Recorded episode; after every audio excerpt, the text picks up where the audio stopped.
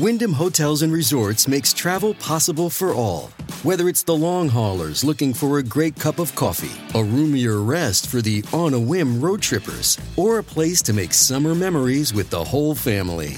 No matter who you are, where you're going, or why, with twenty-four trusted brands to choose from like La Quinta, Days Inn, and Super eight, your Wyndham is waiting. Get the lowest price at Wyndham Hotels dot com. Restrictions apply. Visit website for more details.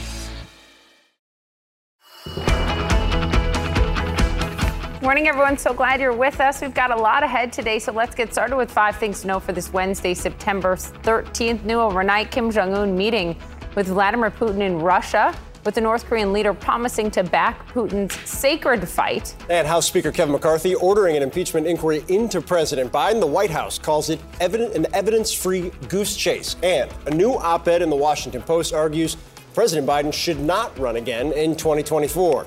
David Ignatius writes that running again risks undoing the president's biggest achievement, which he says was stopping Donald Trump. The manhunt for the escaped killer in Pennsylvania now enters week two. Police say he is armed, desperate, and dangerous. And now his mother is speaking out. And it was certainly tearing up Poppy's heart what? last night, seeing NSYNC reunite after all these years on the stage at the V M As. Oh, yes. C N N This Morning starts right now.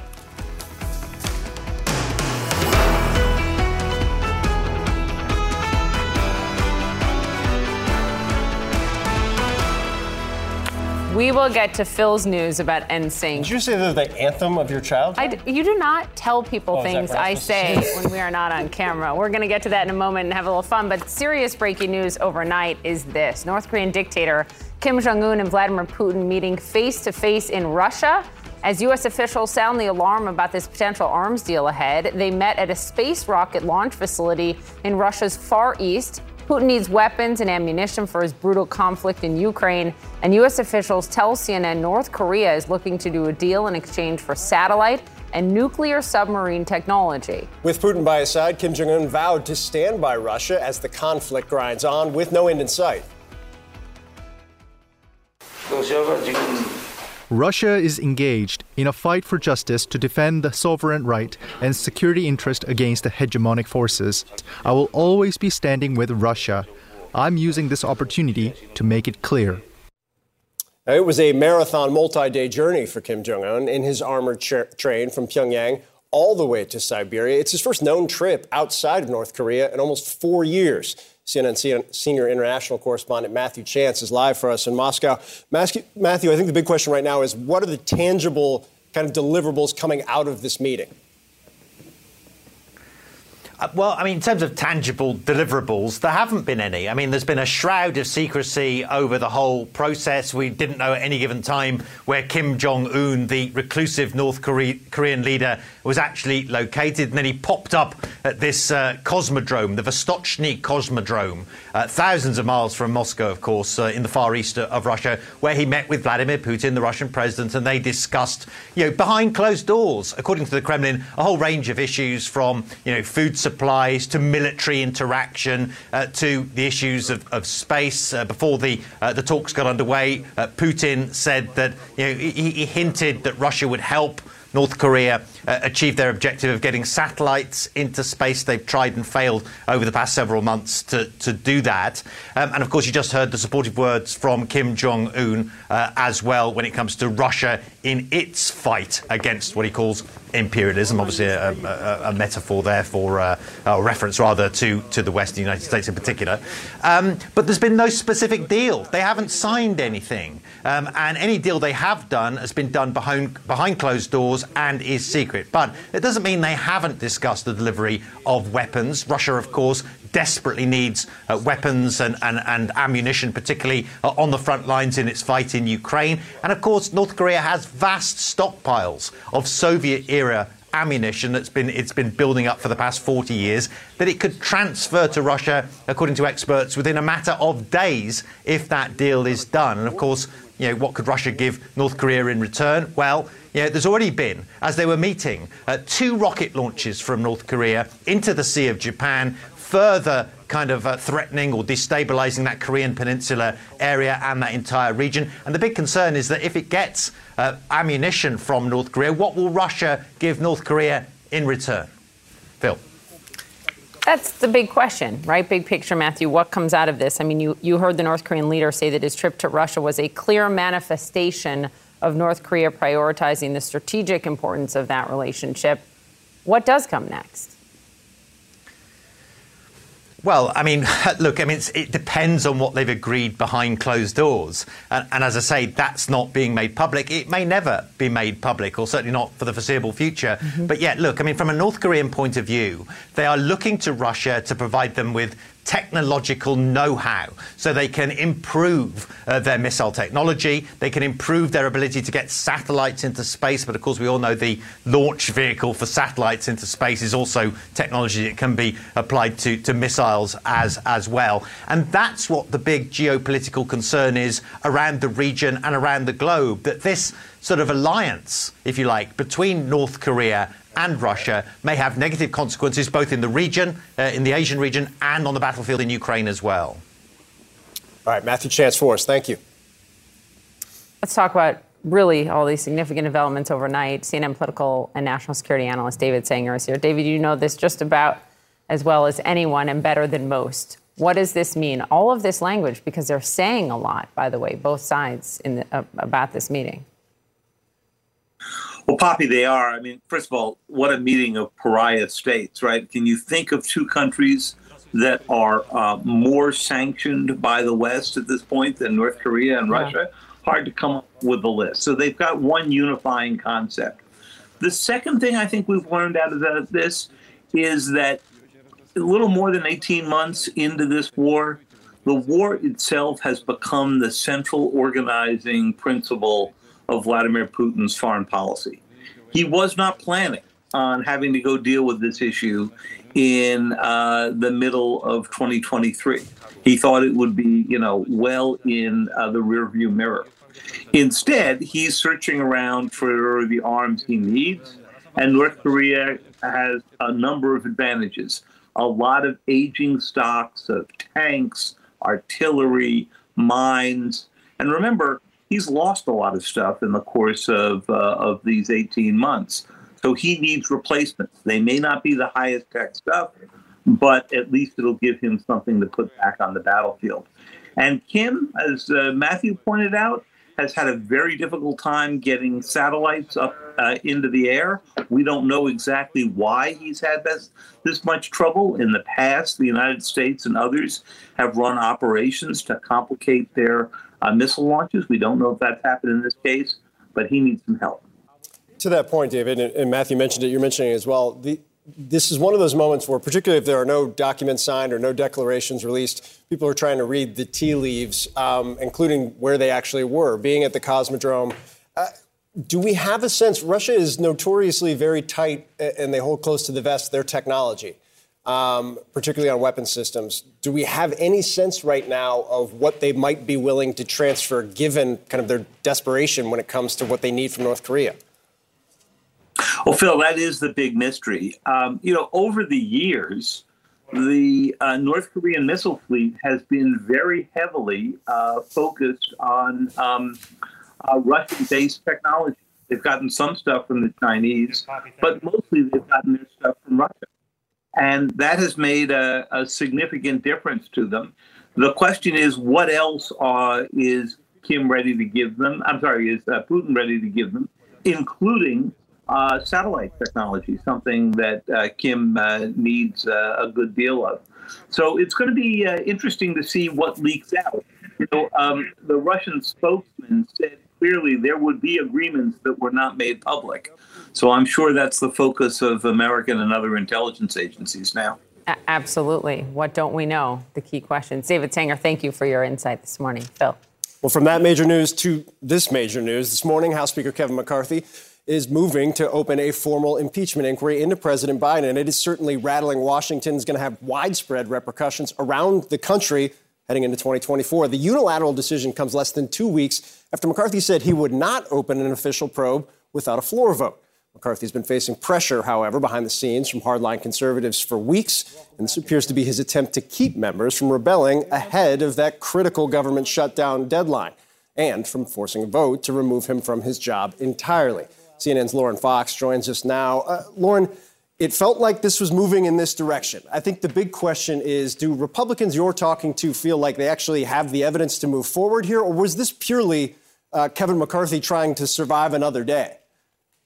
Well, certainly this moved much more quickly, Phil, than anyone had thought it would. We expected that by the end of the week, House Speaker Kevin McCarthy would make it clear to his conference that he supported opening this inquiry, but doing so just hours before the House came back into session was certainly a very big development. The other thing that was so interesting is that you had a number of Republicans getting back into Washington, some of whom had not supported the idea of moving forward with this impeachment inquiry, having to sort of get their arms around this new idea that this is the direction that the House is moving. Like you noted, House Speaker Kevin McCarthy had made it clear to his members that he thought he would bring a vote to the floor of the House if he moved forward with this step.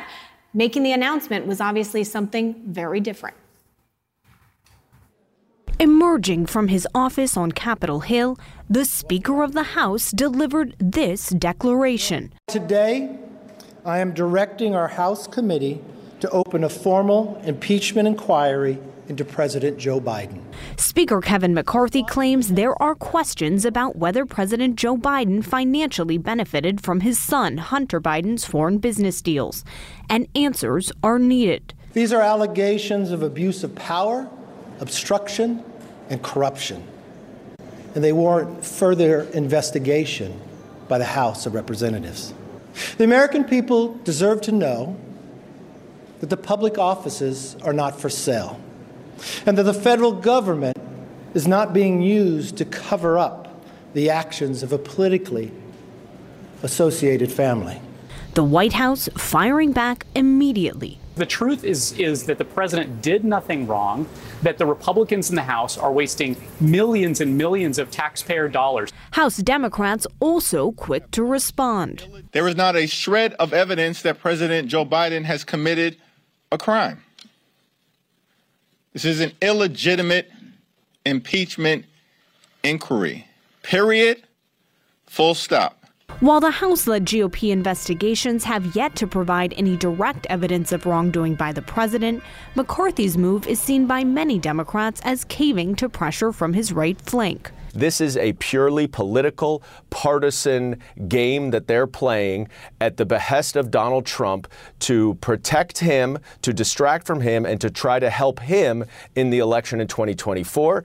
On the Republican side, not all members are on the same page, including one key member of the House Judiciary Committee. I have not seen any evidence that links uh, President Biden to Hunter Biden's activities at this point. I will be getting a briefing later in the week. I'm looking forward to uh, understanding more of what the Oversight Committee has uncovered. But at this point, I have, I have not seen that evidence. The inquiry comes as a September thirtieth deadline to keep the government funded and avert a shutdown looms. It also coincides with threats to bring forward a motion to remove McCarthy as Speaker. We have got to seize the initiative.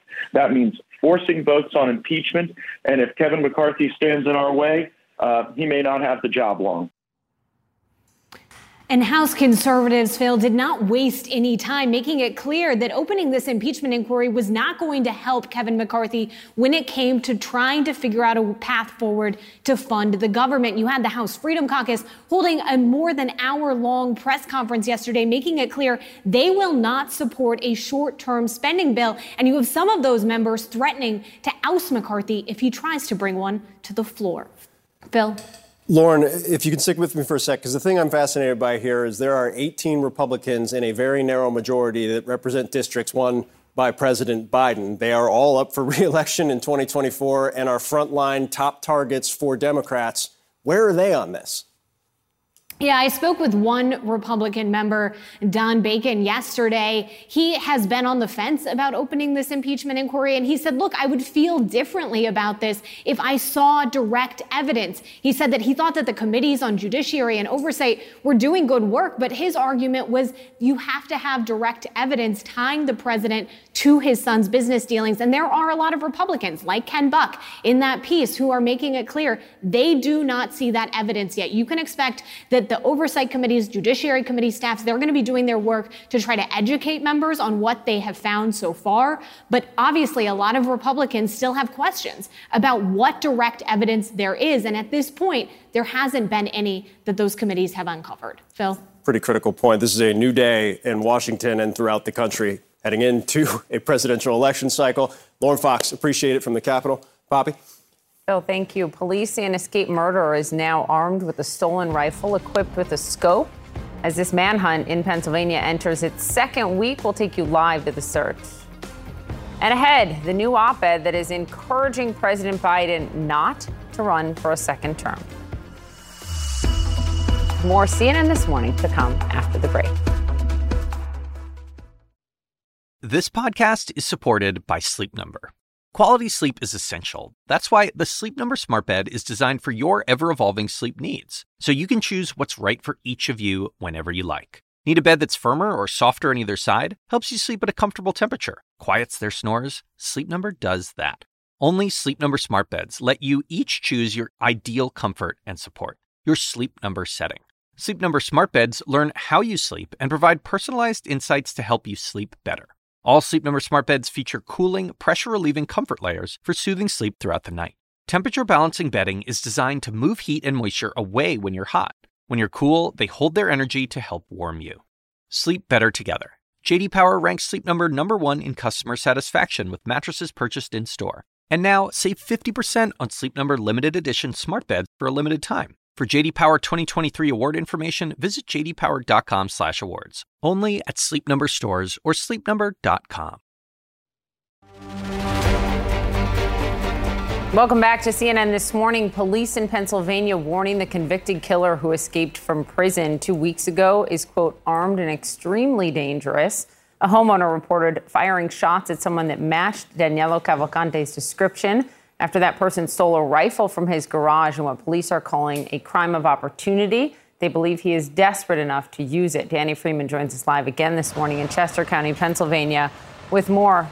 Danny, what are police saying? Where are they looking now? Well, Poppy, police are still at this point focused on this latest perimeter here in South Coventry Township. But frankly, the latest is that Danilo Cavalcante is still armed, still dangerous, and still on the loose. Now, Poppy, we did see some police activity overnight, but at this point, uh, no confirmed sightings.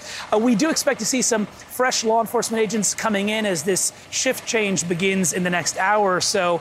Uh, and this recent show of force, you can still see it behind me, is all after those two big sightings on Monday evening. And just to recap, the first was at eight p.m., where a woman who was driving along a road in the search area says she thought she saw Cavalcante crouched down on the road. Officers came to investigate. They found footprints, and they also found Cavalcante's prison shoes. And then, of course, the second sighting was a little less than two hours later uh, when Cavalcante stole that rifle from an open garage and evaded gunfire from the owner of that home. But, Poppy, I want to bring up some new reporting that came out yesterday afternoon, actually from the New York Times. It's worth mentioning because the New York Times actually went out to a rural area of Brazil, and they were able to interview Cavalcante's mother. Cavalcante's mother came into play because earlier in this investigation, she actually recorded a uh, recording of herself speaking in Portuguese, uh, urging Cavalcante to surrender, and police helicopters blasted that message from above. Uh, and the New York Times interviewed her, and she told them that basically Cavalcante at this point is just fighting to survive. Her quote being directly, his training was his suffering. It was going to sleep hungry. It was waking up as I wondered what to feed them. That's from Iracema Cavalcante. She says that they grew up poor, uh, her children, uh, and they grew up always working, and that that uh, challenges and those challenges and those hardships really have led to this continued escape here.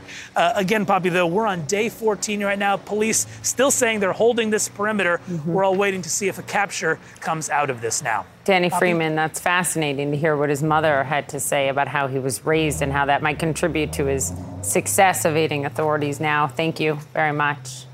Bill. Well, this morning, Bermuda is under a tropical storm warning as Hurricane Lee keeps growing as it moves north in the Atlantic. The Category three storm has sustained winds of one hundred fifteen miles an hour. Meteorologist Derek Van Dam is tracking Lee in the C N N Severe Weather Center. Uh, Derek, I was asked yesterday by somebody, do you know if this is going to hit the East Coast? And my first response was, I'm not Derek Van Dam. Uh, but my second was, people have been watching this. It has been hanging out there for a couple of days. What is the latest on the path? Yeah, well, the consensus now brings a real potential New England strike. So whether or not it's going to be a landfall, that's still up in question, but we'll certainly feel the impacts from Boston to Portland. This thing has ballooned since Saturday. In fact, the radius of the hurricane force winds has tripled since Saturday, and the area of hurricane force winds has increased by over nine times. And we expect the storm to continue to increase in its wind field, its spread, its impacts by the weekend as it parallels the East Coast. We think tropical storm force winds will extend in diameter about seven hundred miles across the entire storm. That's the same distance from Detroit to Boston. So my point being that the impacts will be felt well outside of the center of the storm. We anticipate the earliest arrival time of tropical storm force winds from Boston to Portland late Friday into the early morning hours of Saturday. This is going to be a monster wave machine, increasing the rip tide or the rip uh, threats across the entire eastern seaboard. Currently a category three. Notice that bend in the official forecast track from the National Hurricane Center. They are starting to notice that. And one thing to note here, Phil, is that this is going to produce rainfall in a very saturated environment. There's rain moving through some of the hardest hit areas in Massachusetts now. Additional rain means the potential for flooding this weekend across New England. All right, we're keeping an eye on that going forward. Derek, thank you. Now, do you know how to answer okay. that question? Yeah, watch Derek Van Dam in the morning. Do you know about these U S B ports? Yeah. There's news. Yeah. I'm told. Your enthusiasm is palpable. Apple has unveiled its newest iPhone, which will change the way we charge our phones, I'm told. For the new iPhone fifteen, Apple is getting rid of the Lightning port and charger after eleven years and turning to a U S B C charger. So this is the old one. Is that yeah. right? You know, you have phones. Yes. And electronics. I do not pay attention to this stuff.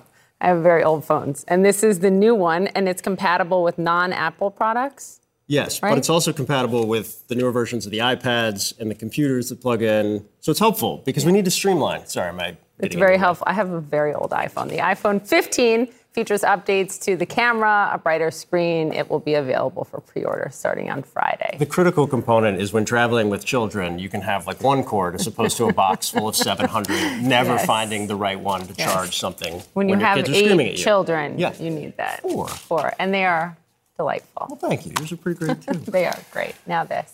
All right, well, heartbreaking numbers out of Libya this morning. At least five thousand three hundred people are now presumed dead after catastrophic flooding there. Many more still missing. We're going to have the latest for you ahead. We will also, of course, take you live again this morning to Morocco, while people, where people are digging through the rubble, still trying, praying to find their loved ones and possessions from the homes that have been destroyed. And it's similar scenes in every village, on every hilltop in this region, in the foothills of the Atlas Mountains. It's as if the giant running downhill has stamped, stamped out the life, crushed the futures of the inhabitants of these villages. There's a new op-ed in the Washington Post urging President Biden not to run again for president. Columnist David Ignatius writes, quote, I don't think Biden and Vice President Harris should run for re-election. It's painful to say that, given my admiration for much of what they have accomplished. But if he and Harris campaign together in twenty twenty-four, I think Biden risks undoing his greatest achievement, which was stopping Trump. A recent polling suggests that many Democrats agree with Ignatius. sixty-seven percent of Democratic-leaning voters said they prefer a different Democratic nominee. Let's bring in C N N senior political analyst John Avlon. Uh, John, two things I want to get to right up top.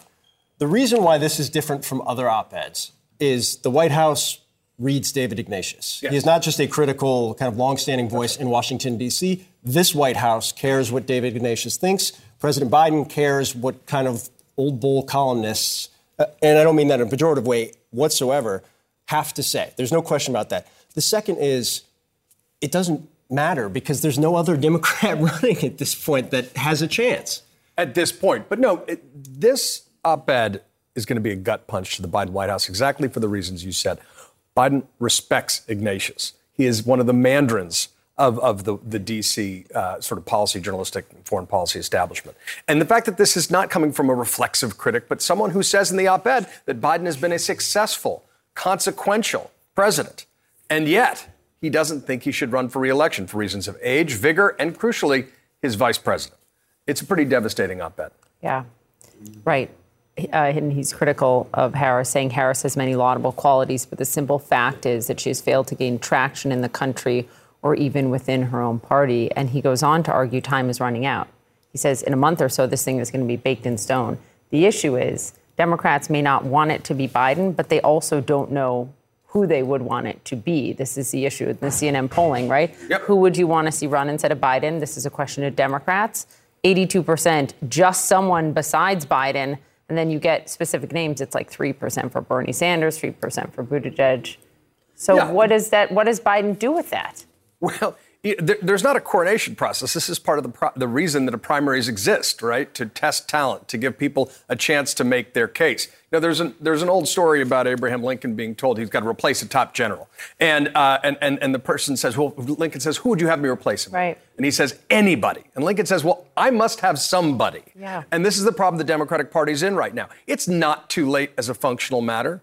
Um, but this is a very tough op-ed. It is rooted in, in reality, rooted in polling that shows that there's deep dissatisfaction, not with Biden as a person, not with Biden as a president, but the prospect of a second term with Kamala Harris being his backup.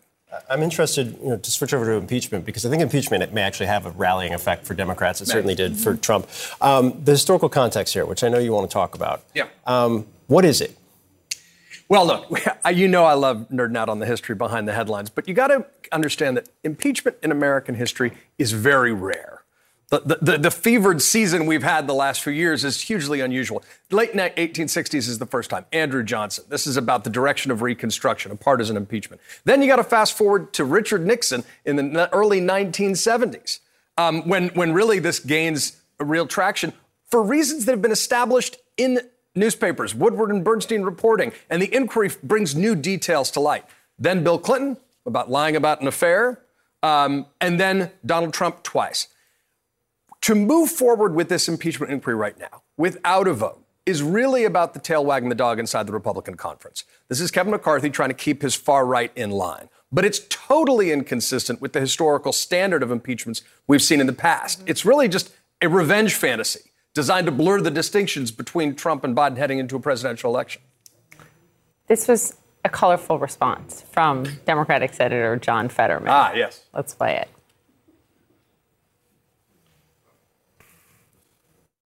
Can we ask you about this news that uh, Speaker McCarthy has formally launched an impeachment in, or has said he's going to Oh, my direct- God, really? Oh, my gosh. You know, oh, it's devastating. Ooh, don't do it. Please don't do it. Senator, oh, no. Oh, no.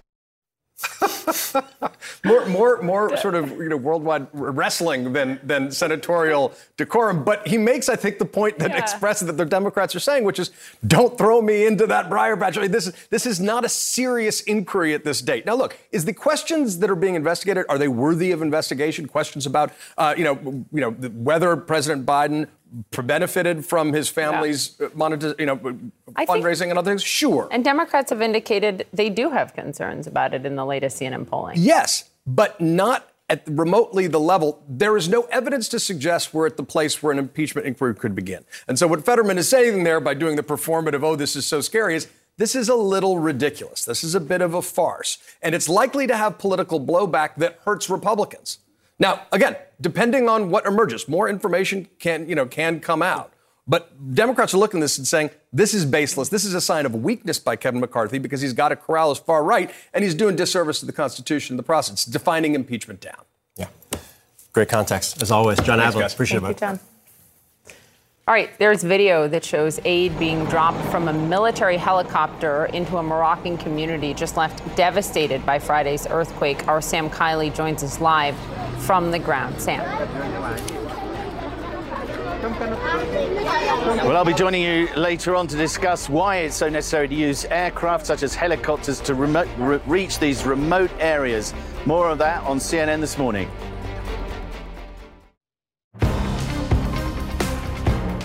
انتي لسه خايفة؟ دابا خايفة بزاف لي تريفيناتسي. Zena says that a lot of her friends died in this earthquake. She can still see her school. It's up at the top of the mountains, but she is still afraid yeah. of the potential aftershocks that could happen. Of course, the memories of her friends who have passed away is something she thinks about constantly. Wow, that is Arnada Bashir on the ground in the disaster zone, speaking with a young survivor in a tiny village high up in Morocco's Atlas Mountains. And this morning, officials there say the death toll has increased to nearly three thousand people as rescue teams race against time to try to find any potential survivors five days after the earthquake devastated the Marrakesh region. Entire towns and villages wiped out, and the quake's aftershocks reducing busy marketplaces and homes to rubble. Moroccan armed forces are now providing relief efforts to earthquake victims. UNICEF reports nearly one hundred thousand children have been affected. On Tuesday, Morocco's king visited this hospital, meeting with injured survivors and donating blood. Our Sam Kiley joins us again this morning. He is live in central Morocco, just about forty miles to the southeast of Marrakesh. Sam, thank you for being there. Can you talk to us about not only what you're seeing five days later, but also the the efforts from the air to bring aid? Well, here in Amsmids, you can see, and this is a medium-sized town, the devastation in this otherwise urban area. We got quite used to seeing the destruction in the villages, but this is an urban area. Here, there's a shop still managing to keep going because the Moroccans are showing the most unbelievable levels of resilience, even in the face of a dangerous amount of masonry that threatens them. Indeed, that entire building is badly cracked up one wall. It could come down onto the heads of the people beneath it at any time. But the communities are also pulling together to try to survive uh, and helping each other out because they are getting aid from donors, private donors across the country. These tents, some of them supplied by the government, but most of them coming from private donors. And that is something that has been a serious problem for these Moroccan victims of this earthquake, the biggest earthquake in one hundred twenty years. But up in those mountains, up in the Atlas Mountains up there, that is where the problems are most acute. That is why the Moroccans have been having to dump uh, aid out of the back of aircraft very often, because some of these villages are so isolated and on such precipitous slopes that they can't even land a military aircraft to get aid out to people. So the military have been throwing aid out of the backs of uh, Chinook and Puma helicopters to try to get to people there. And, of course, many, many of those villages have been utterly destroyed, totally and utterly flattened. I was in one yesterday uh, where eighty-eight people were killed uh, in a community of five hundred houses and just as almost as many injured. And that is the problem across these mountains. It's as if a, a giant went leaping down the hillside, smashing with its feet these villages as it, as it went. And that's why these numbers are climbing already now, two thousand nine hundred dead. Oh, Sam Kiley, thank you very much again for all your reporting since this disaster on the ground. Phil, back to you. Thanks, Poppy. We're going to take you east in North Africa over to Libya. The Libyan government says the death toll from the catastrophic flooding there now stands at more than five thousand, with another ten thousand people still missing and about thirty thousand displaced. One official in the eastern city of Derna says the entire residential buildings have been completely swept away and about a quarter of the town has simply disappeared. People are searching for their families and loved ones, but cell phone towers have been knocked down, making communication almost non-existent. We'd like to warn our viewers that these next images of the disaster zone are graphic. Officials say some neighborhoods are resorting to mass burials due to the sheer numbers of the dead. This video shows bodies lined up on the sidewalk as hospitals at capacity are no longer functioning while the morgues are full. In just a couple hours on Capitol Hill, there will be a meeting with top tech executives. They're meeting about artificial intelligence, A I. We'll tell you the big names attending, but also the criticism that this is all happening behind closed doors. And an F D A panel just found that a popular over-the-counter medicine for cold and allergies doesn't actually work. What you need to know, that's ahead. More C N N This Morning to come after the break. The Assignment with me, Audie Cornish. So there have been arrests, suspensions, disciplinary hearings. They're shutting down graduation events. At this moment, the part of the protests that are admirable are young people calling attention to atrocities. Michael Roth is the president of Wesleyan University. I would like to make a space for them to do that, as long as that space doesn't prevent other people from pursuing their education. Listen to The Assignment with me, Audie Cornish, on your favorite podcast app. Elon Musk and Mark Zuckerberg will not be squaring off in a cage fight anytime soon. Remember when that was going to happen. But the two tech titans will be in the same room today. They're among a number of high-profile tech C E Os that will attend a long-awaited artificial intelligence summit. This is happening on Capitol Hill. It is bipartisan, and it is closed to the public. Well, only senators will be involved in this closed-door summit. We're told it will focus on the issues facing A I regulation, including how to protect workers, national security, copyright concerns, and how to defend against, quote, doomsday scenarios. Joining us now, the host of On with Kara Swisher. Uh, Kara, not that I don't have faith in our legislative bodies and system and lawmakers, uh, what are the odds that the folks in the U S. Capitol, whether from this group or writ large, can actually regulate this in a successful manner? Well, uh, the bar is low. Uh, since they haven't passed any legislation that, uh, of significance or with any teeth. Um, but maybe, I mean, at least they're talking about it early, but at least they have the right people in the room. Um, they, they seem to be quite serious, and there's some bills that should be passing around all kinds of issues. Um, and so there's more movement than before, so I guess that's a positive. What so should, I, I, am, I have hopes, as, as you like to say. I really wish Kara Swisher were in the room, because she tends to ask intelligent, well, no. well-informed questions, no holds barred. But what would you ask? What should they be asking? Yeah.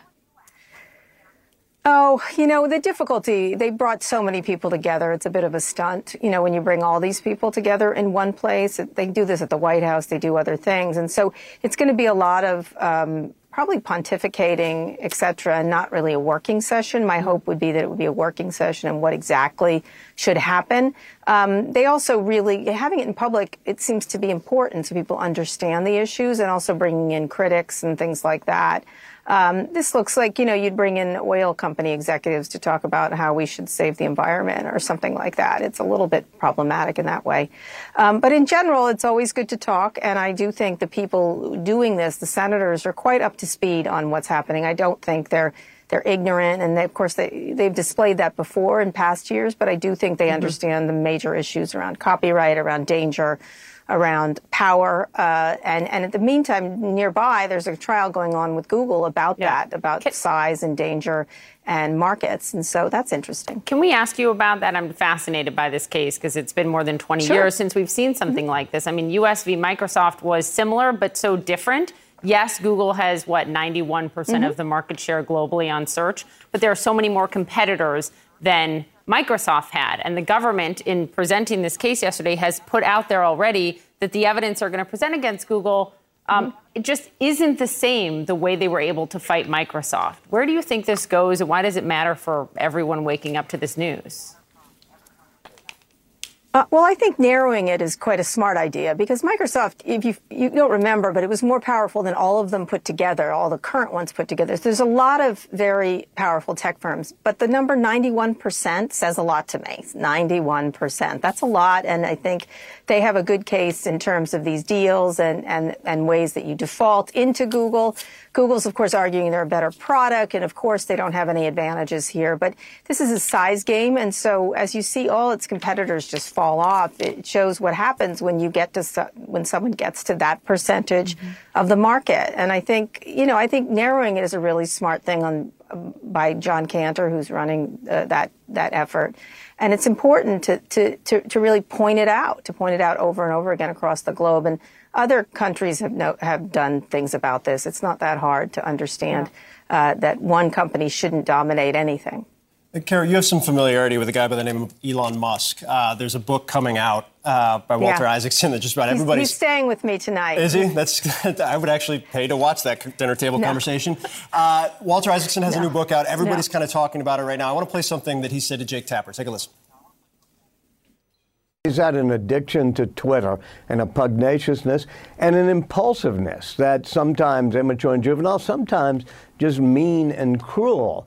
And I think, you know, Twitter is like a flamethrower for him. And you're right. Sometimes he not only allows people with fringe views back on, but he amplifies them. He engages with them. And it's uh, changed Twitter. Well, what's your read on what Walter's kind of yeah. detailing there? Well, it's a nice version of saying he behaves badly and is somewhat heinous in the things he says on Twitter. I, you know, I mean, it's this, oh, he's pugnacious. It's not pugnaciousness. It's real. It's real cruelty. And, you know, he's a very powerful guy. And I think what gets lost in it is how much power and control he has over lots of things, not limited to Twitter. Twitter just gives him a bullhorn to spew a lot of this nonsense. And so, you know, it's very typical to be like, oh, you know, that's him. Oh, well. But at the same time, Um, you really have to understand the power yeah. this single person has over so many aspects and, of our society. And, you know, to b brush it off as like a difficult boy is, is typical, I think. Well, it's also, I mean, interesting in the context of the D O J saying that Musk should have to come before mm-hmm. the F T C on all of this yes. stuff, right? Yeah. Well, it's more about privacy. And, of course, he decimated the trust and safety, which had a very hard time at Twitter with the size it was.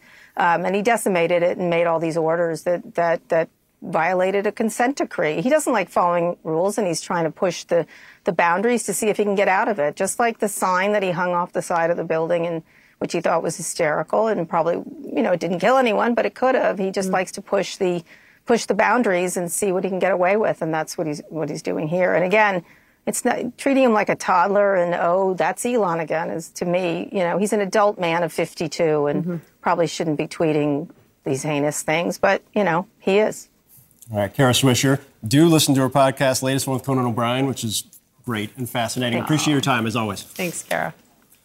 Well, new reaction this morning after fans learned that Aaron Rodgers, sadly, will not be returning to the field after just one drive with the New York Jets.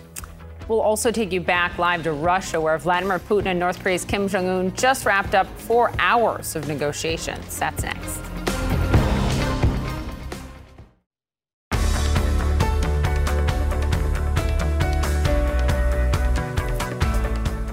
Oh, Jets fans. The New York Jets' worst fears, they were realized yesterday. An M R I confirmed that Aaron Rodgers will miss the entire season with a torn Achilles. Andy Scholes joins us now with more of the worst-case scenario, I guess. S- certainly, Poppy and Phil. If you got a Jets fan in your life or in the studio there today, maybe sometimes just give him a hug. Just give him a hug. Lots give him a hug because they need it right now. You got, just got to feel so bad for him. You know, them, Rodgers, and the Jets. You know, the, there was just so much hype around this team, guys. You know, we got to see it all unfold on H B O Hard Knocks. It showed us how committed Rodgers was to trying to make the Jets into a Super Bowl team, but. You know, that's all over now. The Jets are going to have to try to win without him. The team placing Rodgers on injured reserve yesterday, which means he's going to be out for the year. And head coach Robert, Robert Saleh, he spoke yesterday, and he said he just hurts for Rodgers. I feel more for Aaron than anyone. I, you know, he he is he's invested so much into this organization, so much into this journey that he's he's embarked on, and, and wanting to uh, to be a part of uh, what we've got going here, and uh, and how much he's invested in not only this organization but his teammates, himself, this fan base, the city. Um, you know, so I I have uh, a lot of uh, emotions for him. All right, so now Milwaukee Bar had a promotion Monday night for Packers fans that were bitter about their former quarterback leaving for New York. Your entire tab was free if Aaron Rodgers started the game and the Jets lost. Jax even has a playbook. I think if the Bills are winning early, we'll just stay steady. Uh, but if the Jets have a big lead, I'll probably tone it down. Well, once Rodgers went out on the fourth play, people thought, well, the Bills would win and their tabs were going to be free. They started, you know, getting after it, but that didn't work out well as the Jets won in overtime on that punt return. And the look on people's faces when they realized they now had to pay their tabs, it was quite priceless, guys. Uh, a free beer definitely tastes better than ones you got to pay for. Always. Yeah, but at that point, you probably don't even know anymore. Andy, Andy Scholes, we appreciate it, my friend. Thank you. All right. C N N This Morning continues right now. House Speaker Kevin McCarthy ordering an impeachment inquiry into President Biden. No proof of wrongdoing and no House vote. We will go wherever the evidence takes us. At this point, I have not seen that evidence. This is a party divided. Vladimir Putin and Kim Jong-un giving new hints about what Russia could swap for weapons from North Korea. I think the Russians are worried about being the junior partner in the Beijing-Moscow axis. The idea that Russia goes to Kim Jong-un is really a telling sign. Police warn convicted killer is now armed with a stolen rifle. The owner fired several shots at him but didn't get him. We consider him dangerous. He's desperate enough to use that weapon. Morning, everyone. We're so glad you are here. There's major political news in Washington and major geopolitical news overseas in Russia. Yeah, there's no question about it. We're going to get to that in a moment. We want to start with something that is shifting the entire landscape, not just in Washington, but for the electoral map going forward as we head into twenty twenty-four. This morning, House Speaker Kevin McCarthy has launched a formal impeachment inquiry into President Biden, and there will be no formal House vote. This is, of course, the same Speaker Kevin McCarthy who then in twenty nineteen said then Speaker Pelosi can't decide on impeachment unilaterally. It requires a full vote of the House of Representatives. And the same Kevin McCarthy who said just twelve days ago, if we move forward with an impeachment inquiry, it would occur through a vote on the floor of the People's House and not through a declaration by one person. Now, that's exactly what he's doing, directing committees to open formal impeachment inquiry into the president. So what changed from September first? Pressure from hardline conservatives, and it's not enough to satisfy some of them, like Congressman Matt Gaetz. Lauren Fox joins us live on Capitol Hill. Arlette Sines is at the White House with reaction from the Biden team. Lauren, let's start with you. The declaration from McCarthy yesterday has changed a lot.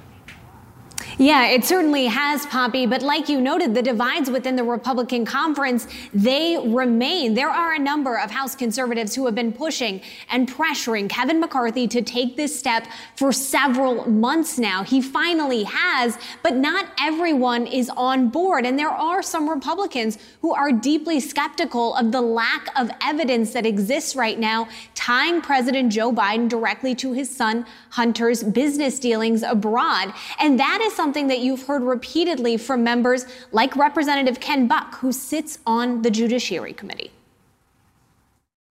I have not seen any evidence that links uh, President Biden to Hunter Biden's activities at this point. I will be getting a briefing later in the week. I'm looking forward to uh, understanding more of what the Oversight Committee has uncovered. But at this point, I have, I have not seen that evidence.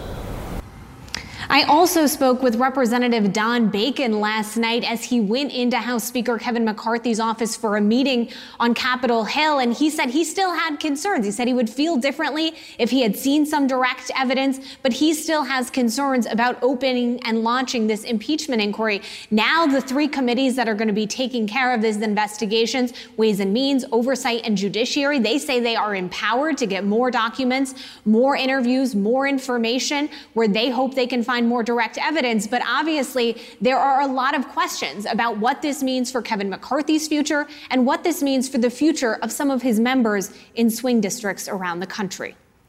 Yeah, it's a very narrow majority. Uh, Arlette, over the North Lawn, how is the White House responding? It seemed that this was heading in this direction, but it happened very fast. Yeah, it really did, Phil. And what the White House is trying to do is paint this as a baseless, politically motivated move. From the start of McCarthy's flirtation with the possibility of an impeachment inquiry, the White House had been watching to see whether McCarthy would have the votes to launch such an inquiry. But now what they've been pointing to is that about face from McCarthy, as he has now called for that inquiry to begin without actually holding a vote with his members. The White House is ultimately arguing that McCarthy is succumbing to a far right-wing part of his party. They've described this as, quote, extreme politics at its worst. The campaign has said Speaker in name only Kevin McCarthy opens this baseless impeachment inquiry at the behest of Donald Trump. This is all expected to uh, ramp up as they push back on this, as these uh, uh, House investigations so far haven't proven uh, any direct evidence tying President Biden to his son Hunter Biden's business dealings. Now, one tactic that the White House is taking this morning is they're sending a letter to news organizations urging them to increase their scrutiny of the Republican Party as this impeachment inquiry goes on, saying that they have launched this uh, based on lies. Now, I think behind the scenes, uh, the team here at the White House has been bracing for the possibility of this moment for quite some time. They've assembled dozens of lawyers, legislative staff, and communication aides to craft their strategy and their approach, as this is an issue that could head into the twenty twenty-four election. I think one thing to watch also on the campaign side of things uh, is whether a debate starts to play out on whether they will fundraise off of this impeachment uh, inquiry. That is something actually that the D C C C last night uh, did in some emails. And so we will see if that's a tactic that the uh, Biden campaign decides to employ as well, as there are Republicans who have tried to make clear this is an issue they want to stretch well into twenty twenty-four.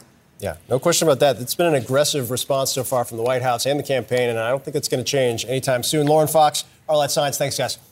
Questions remain about just how much authority Republicans will have since they brought the inquiry forward without a full floor vote. Let's talk about all of this. C N N legal analyst, former federal prosecutor Elliot Williams joins us now. Elliot, good to have you. Um, there's the floor vote issue and the change in the stance that McCarthy um, has made in just like the matter of two weeks. But also what's really interesting is how D O J handled this under the Trump White House and what may happen now. So in twenty twenty, the D O J declared that the impeachments against Trump uh, could not proceed. You couldn't legally do this without a full House vote. They were invalid. Let me just read you that memo from the uh, O L C. Quote, we conclude that the House must expressly authorize a committee to conduct an impeachment investigation and to use compulsory process in that investigation before the committee may compel the production of documents or testimony.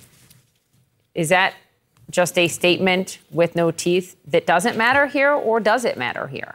Well, uh, to you know, to the first part, statement without teeth, it's merely a memorandum from the Justice Department, yeah. and that does not ha- carry the weight of law, even if he's uh, accurate, or uh, you know, uh, Mister Engel is accurate in that. An impeachment is an official act of Congress. It is a statement by by Congress um, accusing a seated official of grave misconduct that might warrant their removal. Merely stating so as the leader of the House Republicans simply can't. I, I, I doubt it was what the, the framers intended, uh, that that's how you could open an impeachment proceeding. So, you know, my, my guess uh, is that that's the legally right position, and that in order to figure it out, you got to take it to court, as always seems to happen in these cases. Poppy.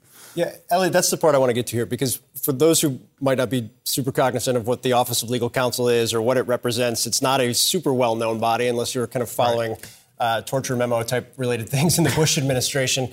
Uh, but it, it serves as kind of a guiding policy binding for an administration, and it carries over and is supposed to carry over into a subsequent administration so long as it is not removed or superseded to some degree. What does this actually mean in practice? Because the this will end up in court part, I assume, is yeah. kind of the key here. Right. I think that that's a really important question. And so case in point, the idea that you can't prosecute a sitting president, which came up many times in the context of uh, Donald Trump, and I, I gather is going to come up in the context of, of Joe Biden, at least if you believe what House Republicans are saying, that itself just comes from a Justice Department memorandum. It's not the law of the United States, but it's a recommendation from the Office of Legal Counsel, which is, in effect, America's constitutional law firm. It is the body within the Justice Department that says what's right and wrong legally. So this is a well-reasoned position of the United States government, but they still, it doesn't have the weight of law. They have to bring it to a federal court to decide what actually is the weight of an impeachment when just announced uh, by, by the House Majority Leader.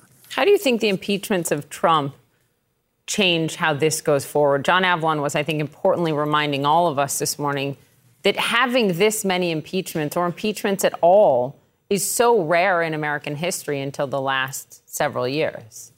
Well, something's different in the water now when you yeah. consider that Barack Obama and uh, George W. Bush both, both had extremely aggressive opposition from the other party and uh, you know, majorities in the House of Representatives that could have impeached them if they wanted, but chose not to uh, because of the fact that uh, neither of them engage in impeachable acts, no matter what people thought of Obama or Bush. Something has happened in the last several years. Now, I don't think it's entirely fair to sort of compare Trump's impeachments to this, because what we have today appears to be an impeachment in search of facts to support it. There have not been credible allegations brought against Joe Biden having knowledge of misconduct or bribery or treason or high crimes or misdemeanors, in the sense that when you look at former President Trump's conduct, at least as alleged, he's being prosecuted right now for some of the same acts that he was impeached for, at least the second time around. So it's not merely that we're getting more trigger happy with impeaching presidents.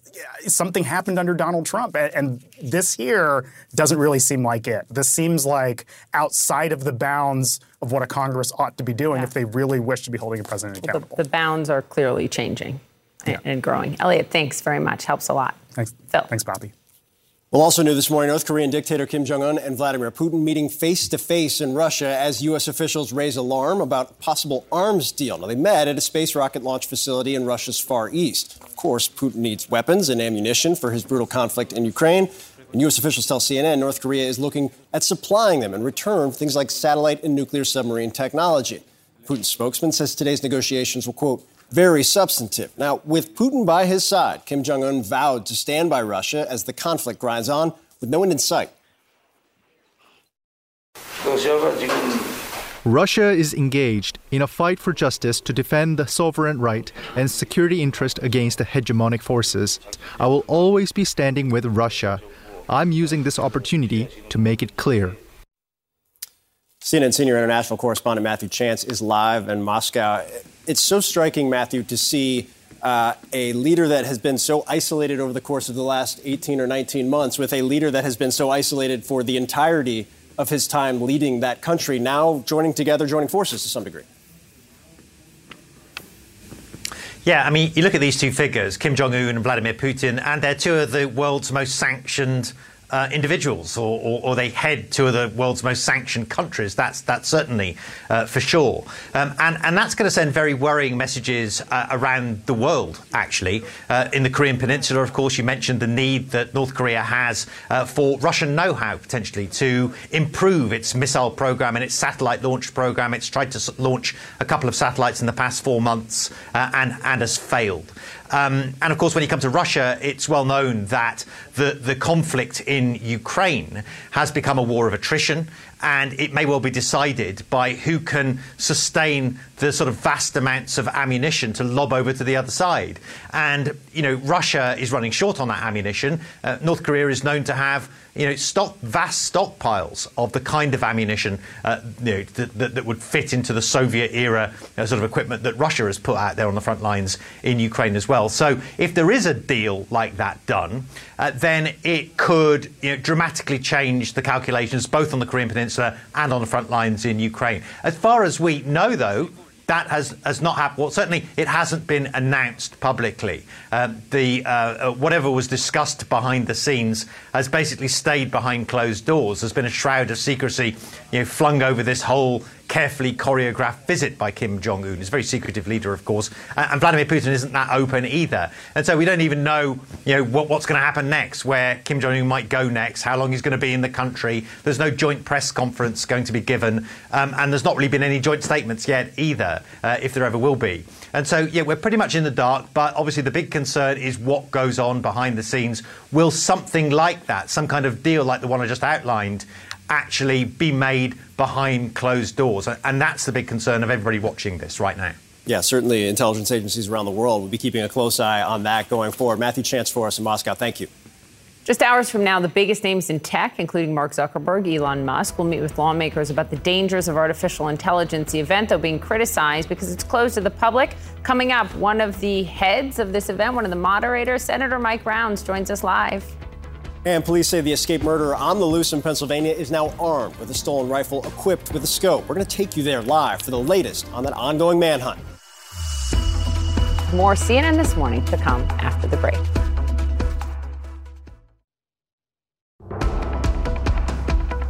Welcome back. So this morning, key leaders in the tech world, including Mark Zuckerberg, Elon Musk, Bill Gates, will attend a highly anticipated artificial intelligence closed-door event. It's moderated by bipartisan Senators Chuck Schumer and Mike Rounds, and the goal is to help lawmakers understand the industry before they try to create guardrails for A I and regulate it. One of the attendees, former Google C E O Eric Schmidt, spoke recently to our Fareed Zakaria about this technology ending up in the wrong hands.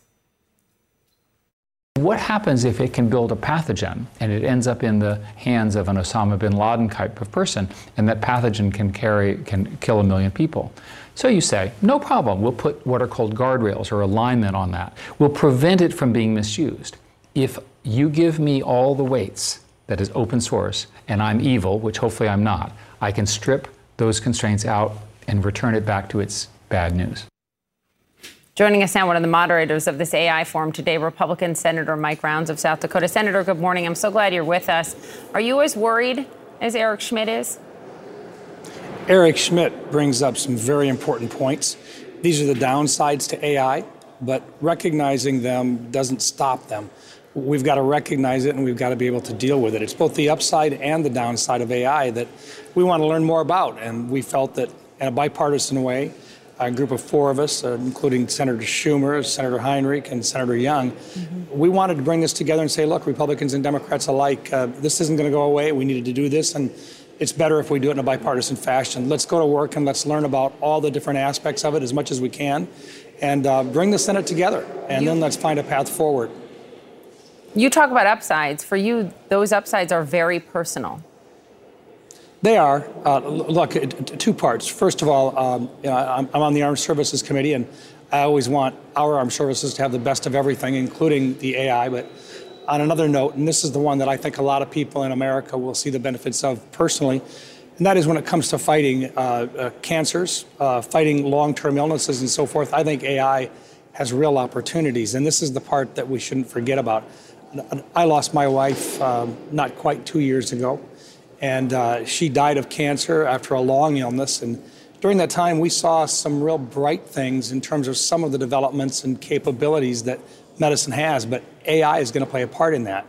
I believe that we really can, um, I think we can cure cancer, but it means being able to look at lots of different alternatives, lots of different chemical cocktails, as they would say, and A I can do that a lot quicker, but yeah. It's never going to take a doctor out. It's going to give a doctor more tools, and I want to see that happen as quickly as possible. You know, you talk about how important it is for Americans to see and understand these things, but you've chosen to hold this behind closed doors. You've got critics, Democratic senators and Republican senators who don't like that. Elizabeth Warren said these tech billionaires want to lobby Congress behind closed doors with no questions asked. That is plain wrong. And here's what Republican Senator Josh Hawley thinks. I think it's ridiculous that it's closed press. I think it's ridiculous that all these monopolists are all here to tell senators how to shape the regulatory framework so they can make the maximum amount of money. Why not do this in public?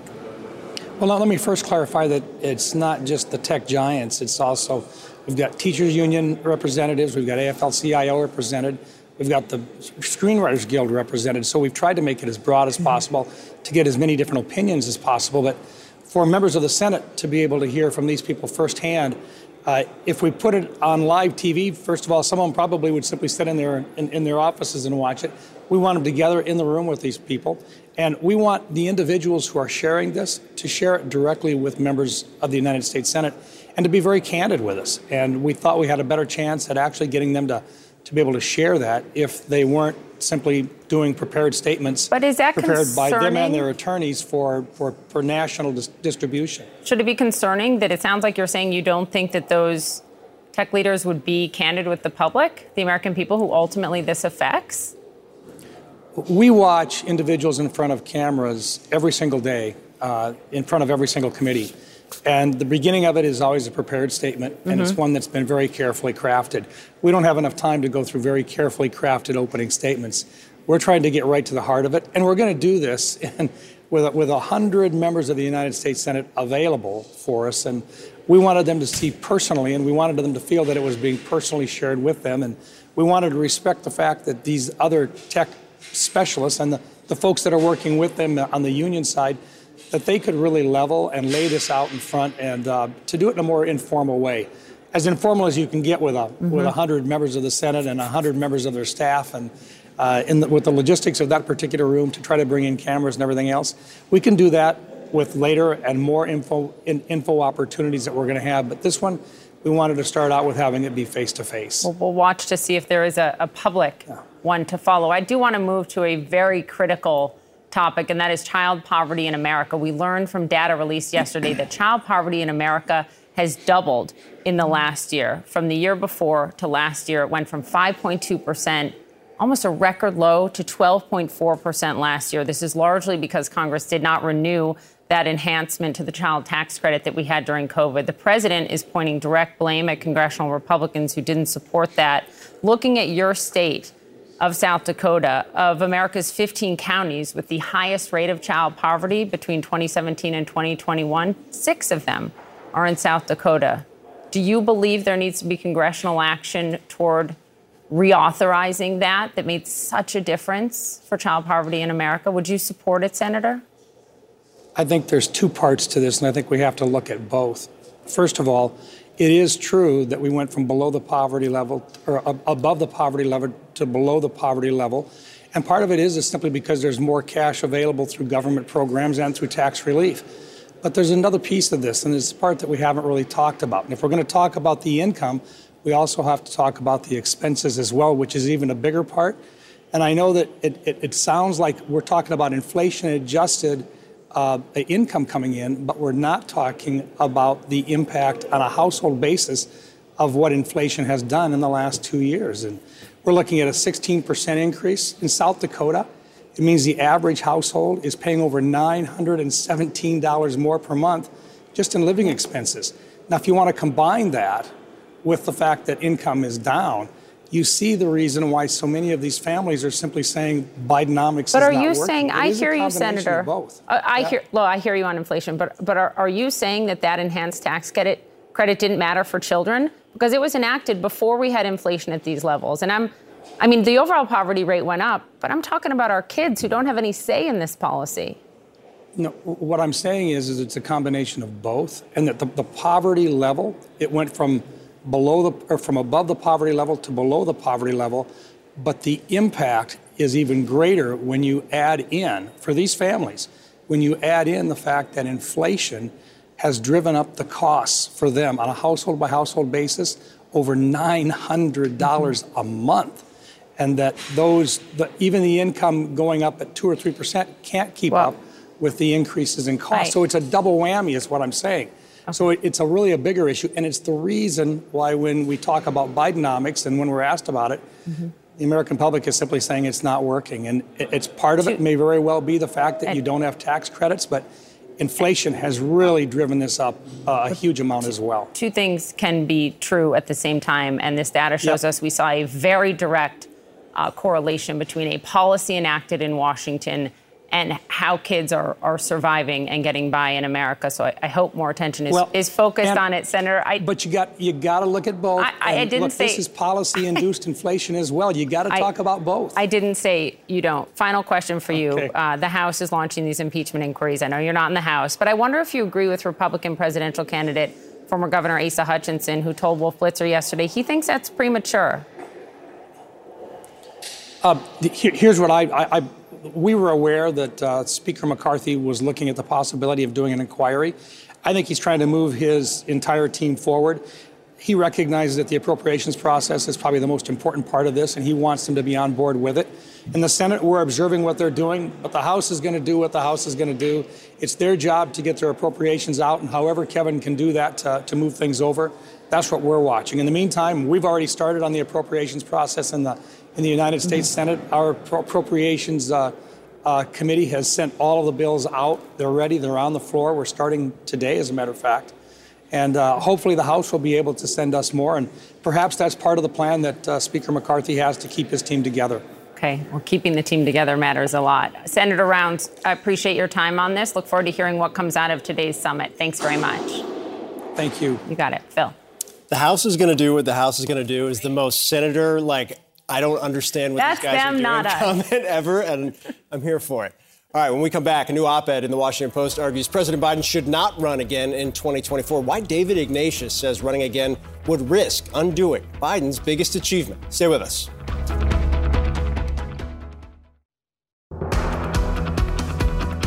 New op-ed in, penned in the Washington Post urges President Biden not to run again for president. Columnist David Ignatius writes, quote, I don't think Biden and Vice President Harris should run for re-election. It's painful to say that, given my admiration for much of what they have accomplished. But if he and Harris campaign together in twenty twenty-four, I think Biden risks undoing his greatest achievement, which was stopping Trump. A recent polling suggests that many Democrats agree with Ignatius. sixty-seven percent of Democratic-leaning voters say they prefer a different Democratic nominee. I, I want to bring in C N N's Jeff Zeleny, because, Jeff, I think what's interesting about this, there have been plenty of opinion writers who have wrote a column like this.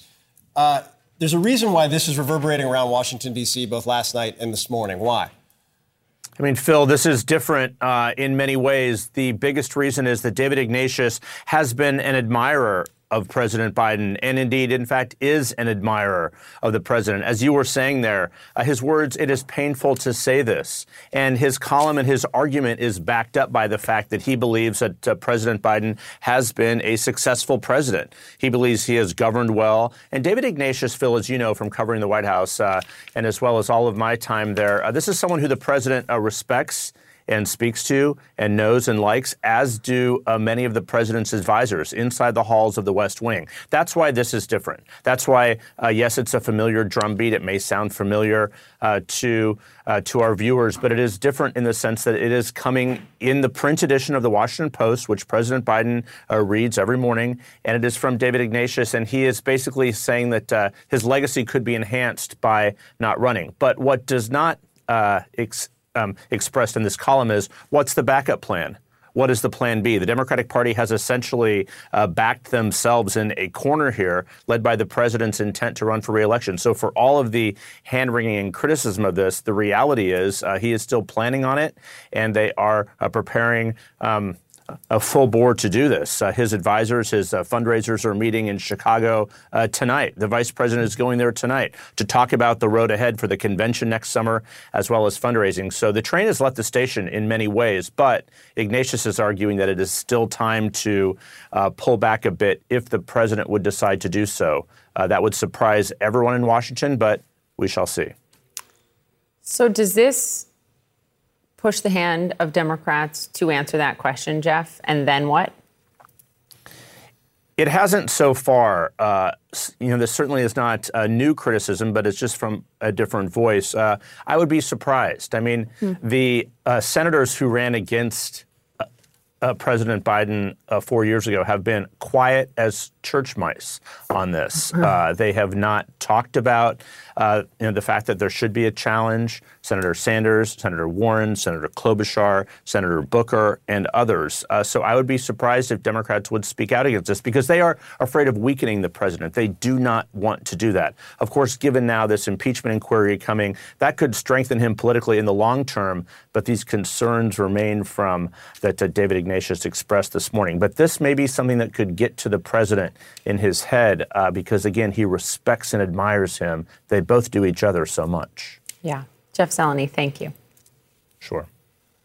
Well, police are warning that the convicted murderer on the run in Pennsylvania now has a rifle with a scope. How that changes the search strategy now that he's armed. Stay with us.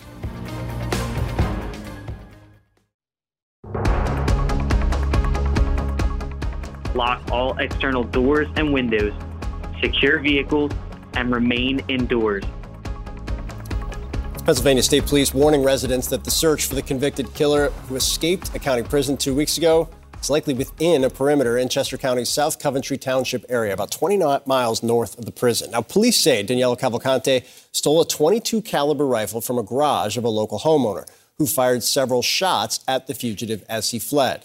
Joining us now to discuss, C N N Chief Law Enforcement and Intelligence Analyst John Miller, and Casey Jordan, a criminologist and behavioral analyst. Guys, thank you so much. Uh, John, I want to start with you. The, the addition of the weapon uh, and kind of where things stand right now, how does that shift the law enforcement approach and perspective here?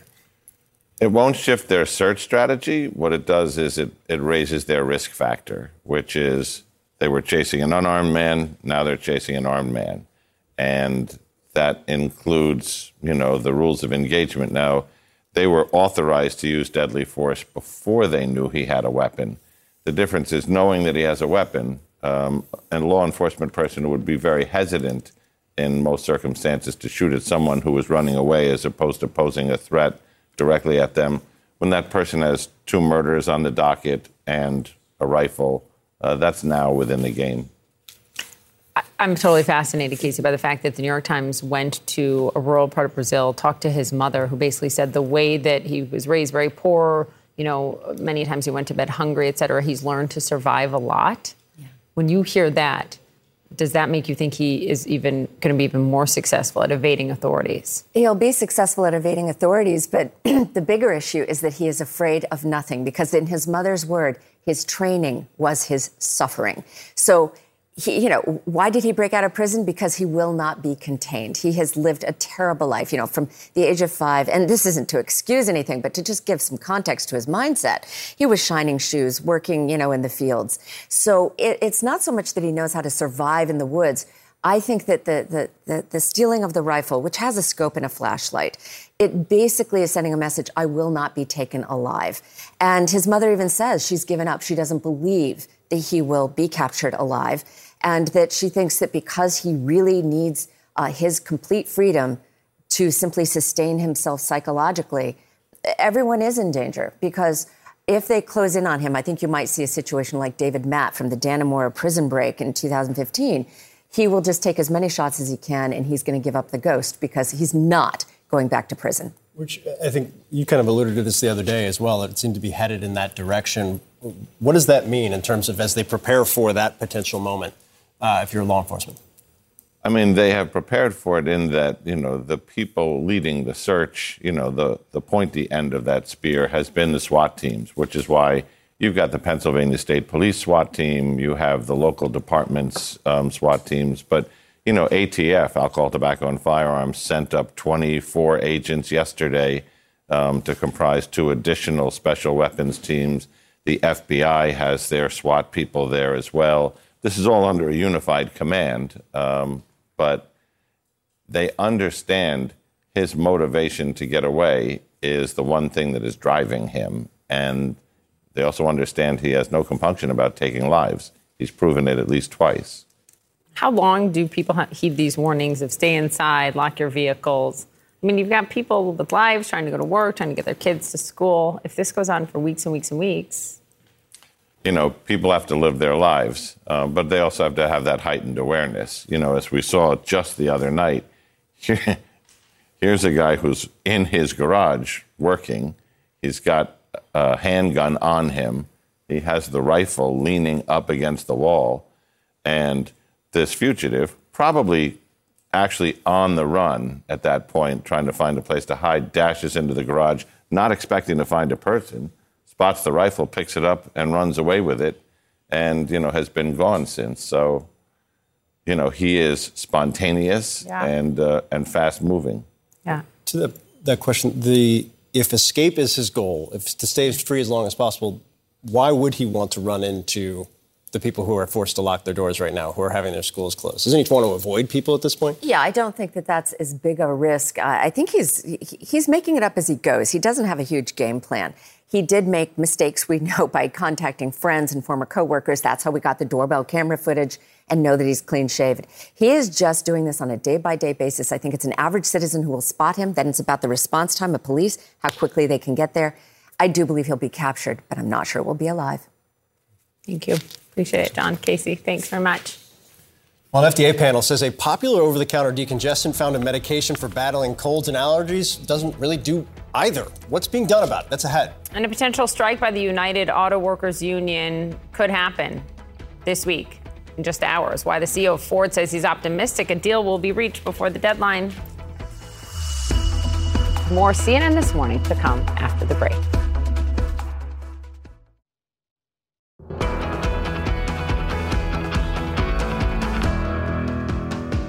Sad to say we're heading into cold and flu season, and maybe the medication you thought worked well doesn't. An advisory panel to the F D A says a key ingredient in many of the over-the-counter cold and allergy medicines don't work to reduce nasal congestion. The F D A will now likely have to decide whether to keep those products on the market or not. For that, Meg Terrell joins us, our medical correspondent. Oh, my gosh. I was so yeah. stunned to see this report. This is pretty crazy. These drugs have been on the market for decades. And um, the main ingredient we're talking about here is something called phenylephrine. And it's in a lot of really popular brands like Sudafed, Mucinex, Vicks, uh, Benadryl. I've got a couple here that I picked up at the pharmacy yesterday. And it's really just the oral form that we're talking about, the pills that you take for nasal decongestants. Phenylephrine is different from a drug called pseudoephedrine, which a lot of people have heard of. That was put behind pharmacy counters in two thousand five. In two thousand six because of the risk that you could use it to create methamphetamine. And so you can still get it without a prescription in most states, but you have to provide your I D to the pharmacist and go up to the counter and ask for it. So these became a lot more common in the last few decades. Um, first off, it looks like my medicine cabinet. I'm apparently going to have to throw everything away now. But this, this isn't a safety issue, though, right? So what's the F D A actually being asked to do here? Yeah, so it's not a safety issue. Essentially, there have just been a lot of studies that suggest these don't work. And this advisory committee to the F D A voted unanimously to agree that the studies show these are not effective. And the problem is they're incredibly popular. More than two hundred forty million bottles or packages of these cold and flu medicines uh, were sold in twenty twenty-two alone, amounting to one point eight billion dollars in retail sales. And that's not even including online sales, Costco, it's just the retail stores. And so a lot of people are using these. It's not a safety issue, but the designation they get is generally regarded as safe and effective. And doctors are worried if you're using something that may not be effective, perhaps you're not doing something that you could be doing to help yourself get better. What are the companies saying? So the companies, of course, take issue with this. They say they do work.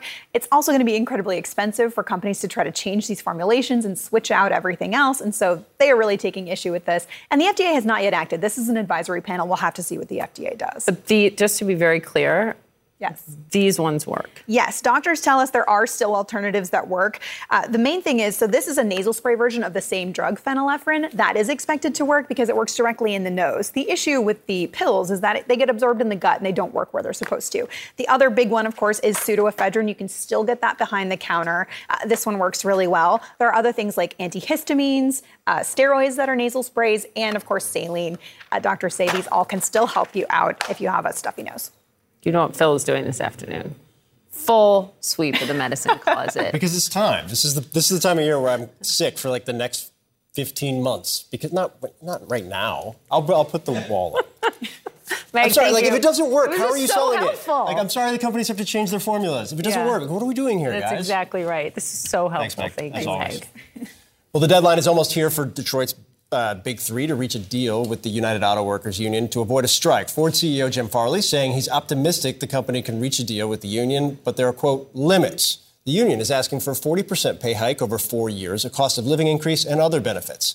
C N N's Vanessa Yurkevich joins us live from Detroit, just outside the G M headquarters. And Vanessa, Farley said his negotiating team is pulling all-nighters at this point to avoid that strike. What's the state of play this morning?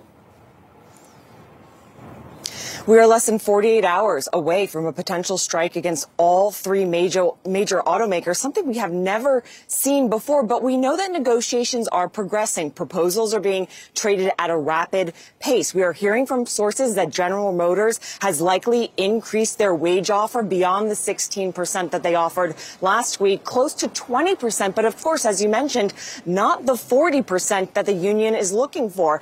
And Phil, just down the road, Ford held an unveiling of three new trucks that they have coming to the market next year.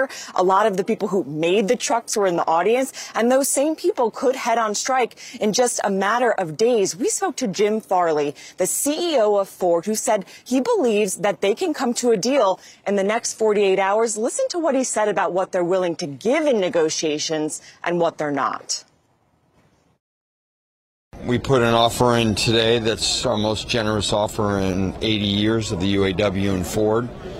Um, pay increases, elimination of tiers, inflation protection, uh, five weeks of vacation, seventeen paid holidays, uh, bigger contributions for retirement.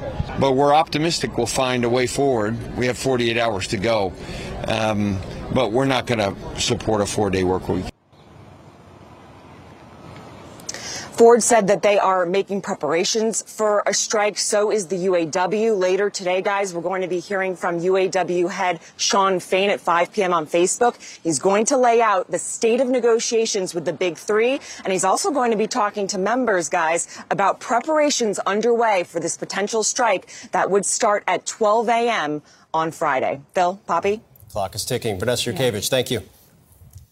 House Speaker Kevin McCarthy launching an impeachment inquiry into President Biden. How is the Biden administration responding? We're going to be joined by Ian Sams from the White House next.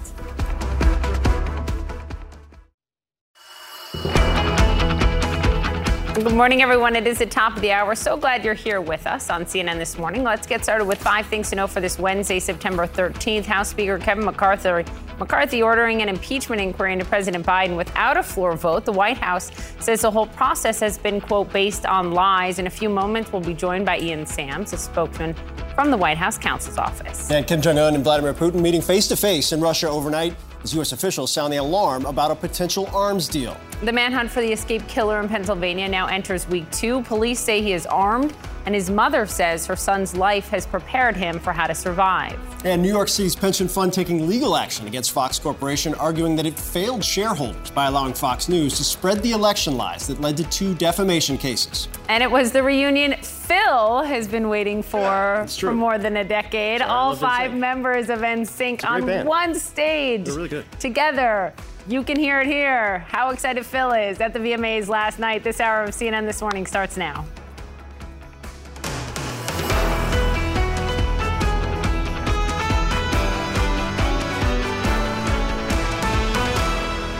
These are allegations of abuse of power, obstruction, and corruption. And they warrant further investigation by the House of Representatives. There is not a shred of evidence that President Joe Biden has committed a crime. This is an illegitimate impeachment inquiry. Period. Full stop. That was House Minority Leader Hakeem Jeffries reacting to Speaker Kevin McCarthy's new impeachment inquiry into President Biden. The unilateral move comes less than two weeks after McCarthy said he would not open an official probe without a House floor vote. It appears to be an attempt to be currying favor with hardline conservatives who have been pressuring him on this issue and on government spending for weeks. Now, Republicans have been investigating President Biden since they took control of the House in January. They campaigned on the issue. So far, they've merely shed more light on his son Hunter Biden's business dealings, in which the White House has repeatedly said the president has had no involvement. McCarthy faced questions about his decision Tuesday since no concrete evidence of misconduct has been found.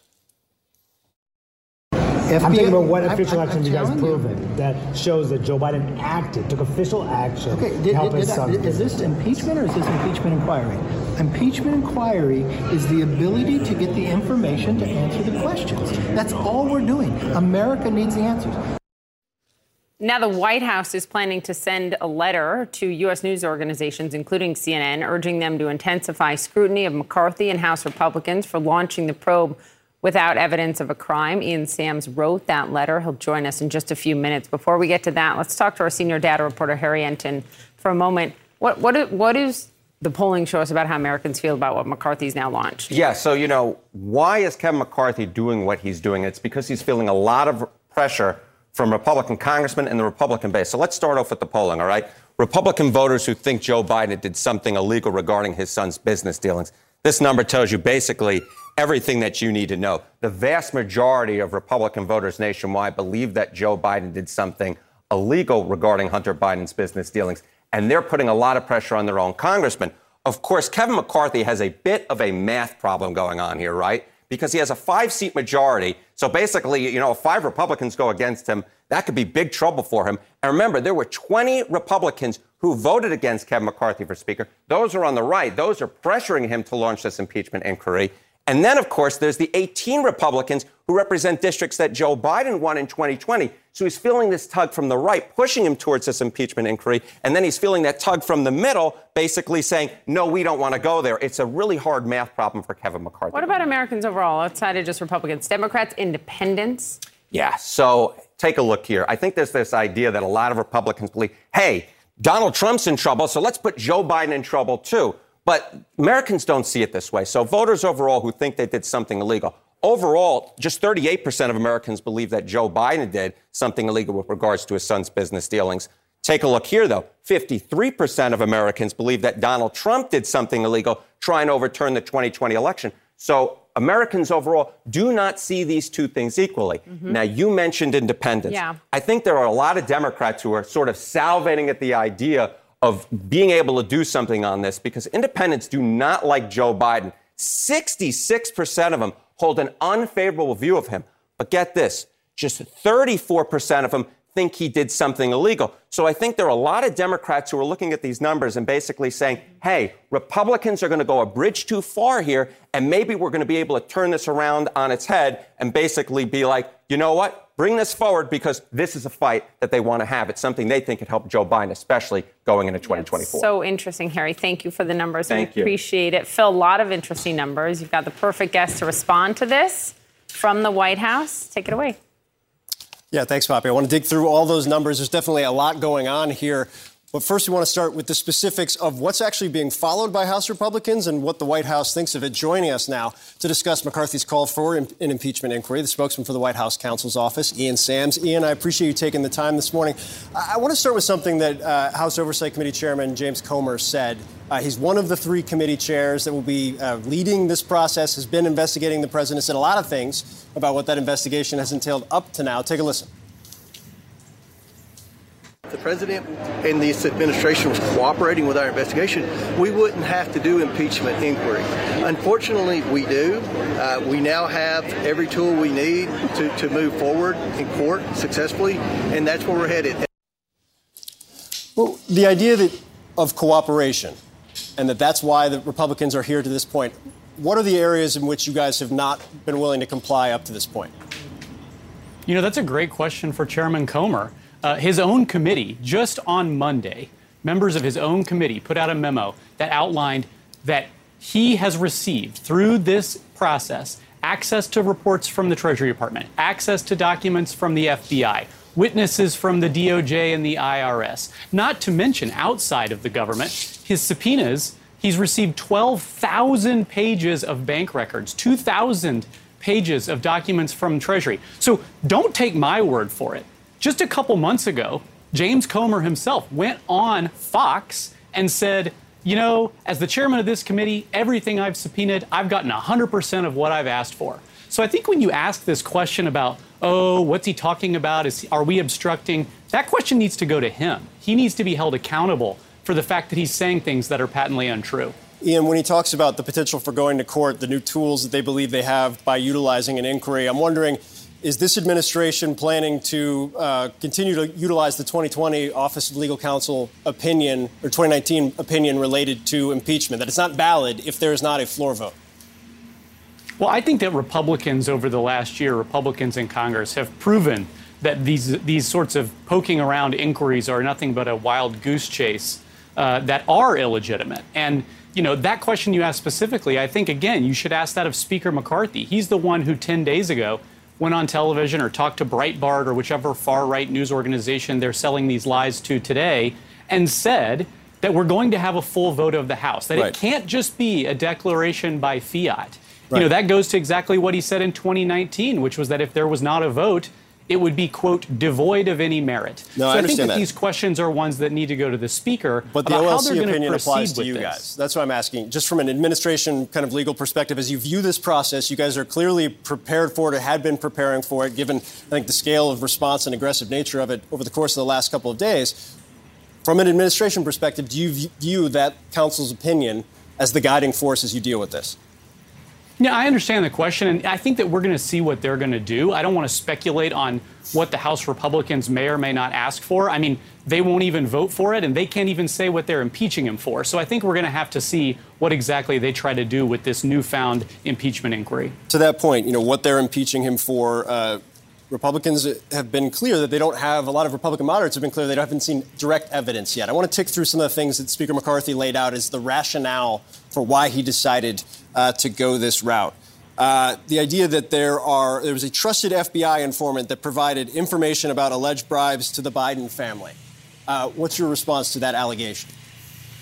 Well, what's interesting about that is that the source of this alleged bribe told the Congress during President Trump's first impeachment that that's not true, that he had never asked President Biden of anything. So the very source of this so-called allegation has already refuted it. And that's come out as part of the years of Republican investigations targeting the president, baselessly going after him without any evidence, just to try to score political points that they've been doing for almost half a decade now. And I think that the question that we need to focus on here is, is this really what the Congress should be focused on? The American people have needs. They need they need their leaders in Washington to be focused on them. That's what the president's doing. You see that with him talking about our investment to to take on cancer research today. No, I understand. You know, those you are know, things Americans wanna, want. But when I it comes to that, when it comes to the bribe, you know, these are allegations that they've been making without merit for months. But I think the point I'm trying to make here is to have you, any proof. If, and this is this has been your position for a long time, and I think you know I've, I've covered the policy side of this White House uh, quite a bit over the course of the last several years. I understand that, but I kind of want to tick through these to have you respond yeah, to them, since sure. it's the basis of it. You know, the idea of Bank records, one of the things he laid out, bank records show that nearly twenty million dollars in payments were directed to Biden family members and associates. The Treasury Department has more than one hundred fifty transactions involving the Biden family and business associates that are flagged as suspicious activity. Anything in there uh, that you can respond to in terms of how it links to the president? Sure. The Washington Post fact-checked that and found it false.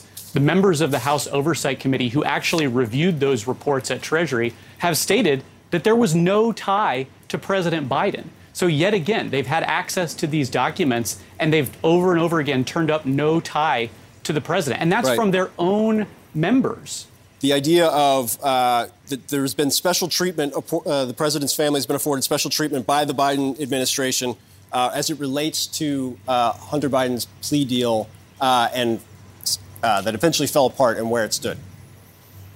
Yeah, I mean, the president's been very clear about this since before he even took office, that the Justice Department and his administration is independent.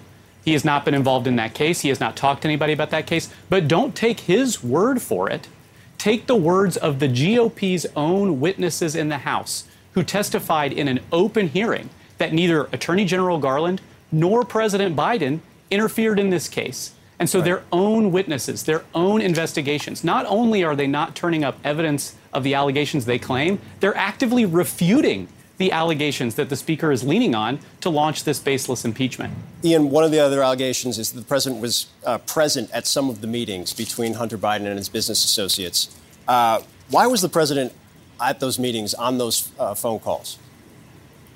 Well, again, I think this is part of the right wing's misinformation machine to try to confuse people uh, about what the truth is. The truth is that the president, as he has said publicly for years, uh, calls his family every day to check in. He calls his son every day to check in. He calls his other family members to check in to see how they're doing. He loves them. There's, they're a tight-knit family. And what the G O P's own witness testified in this case is that that's exactly what the president was doing. He was checking in with Hunter during a particularly hard time, I might add, a time where the family was going through uh, Hunter's brother Bo's illness. Uh, and, of course, the president checks in with his son and talks to him. But, again, that witness testified no business dealings of Hunter Biden's or anyone's was discussed in these conversations. And so, again, they're trying to make this sort of strange connection when their own investigation has disproven these claims. Uh, before I let you go in, has the president responded in terms of how the president has reacted to this, uh, especially as somebody who's been in politics and been in Washington for as long as he has been, the idea that he is now uh, subject to an impeachment inquiry as president of the United States? What's his response to that? You know, the president has been in politics for a long time, and I think, as he would say, he's seen a lot of malarkey along the way, but this might take the cake. You know, he's focused on the issues that actually matter to the American people. You just saw him spending uh, oh, the last week traveling around the world, shoring up our alliances, advancing national interests in Asia, our economic interests in Asia, uh, showing American leadership on the world stage. He's coming back here. He's announcing today a quarter billion dollar investment in cancer research to try to finally cure cancer. That's what his administration and this president is focused on every day. They're focused on the actual needs of the American people. And I think what he would say is maybe the House Republicans should join him. You know, one thing, and this will be my last one, a lot of people in Washington right now, and, and I know this is probably going to drive your, your team crazy that I ask it this way, but I think it's, it matters because it's accurate, because the columnist who wrote a piece today asking for the president not to sit, seek re-election, David Ignatius, is well respected within the building behind you. Uh, what's your response to that idea? It's not just about the president, it's also about the vice president who you worked for in the twenty twenty campaign. Yeah, well, I'm governed by the Hatch Act, and I want to be really careful, but obviously the president has announced he's running for re-election, uh, and, and the president is going to make his case to the American people. Uh, and I'll refer you to the campaign for any sort of campaign questions. But this president has a lot to be proud of and a lot to run on. He's delivered some of the most consequential achievements and economic progress in generations with the Inflation Reduction Act, the infrastructure bill, the CHIPS bill, which is opening new factories and creating new manufacturing jobs around the country. That's what he's going to be talking about versus these sort of political sideshows that congressional Republicans are starting to launch into right now. Any expectation he'll weigh in on this specifically anytime soon? Uh, well, you know, the president can speak for himself. I will say I think he's going to stay focused on what the American people want him to focus on, which is helping to improve them, their lives, their families, not these sort of political attacks on him and his family. All right. Ian Sams, spokesman for the White House Counsel's Office. I appreciate your time this morning. Thanks. Thanks. Really important conversation, Phil, with the answer, the questions, um, and trying to get some answers that the American people deserve this morning. Let's bring in our political analyst, senior political analyst and anchor John Avalon, senior political commentator and columnist from New York Times, New York Magazine, Errol Lewis, and former senior investigative counsel for the January sixth committee, Hemedeo Eganga-Williams. Thank you all for being here. I just want to start with you. I think Phil, you know, did a masterful job of trying to say, here's what McCarthy said. Here's what he claims. What does the White House say? Why isn't President Biden answering these questions or coming out proactively and saying, let me detail for you, American people, my interactions with my son, when they happened, why they happened, and what the substance was?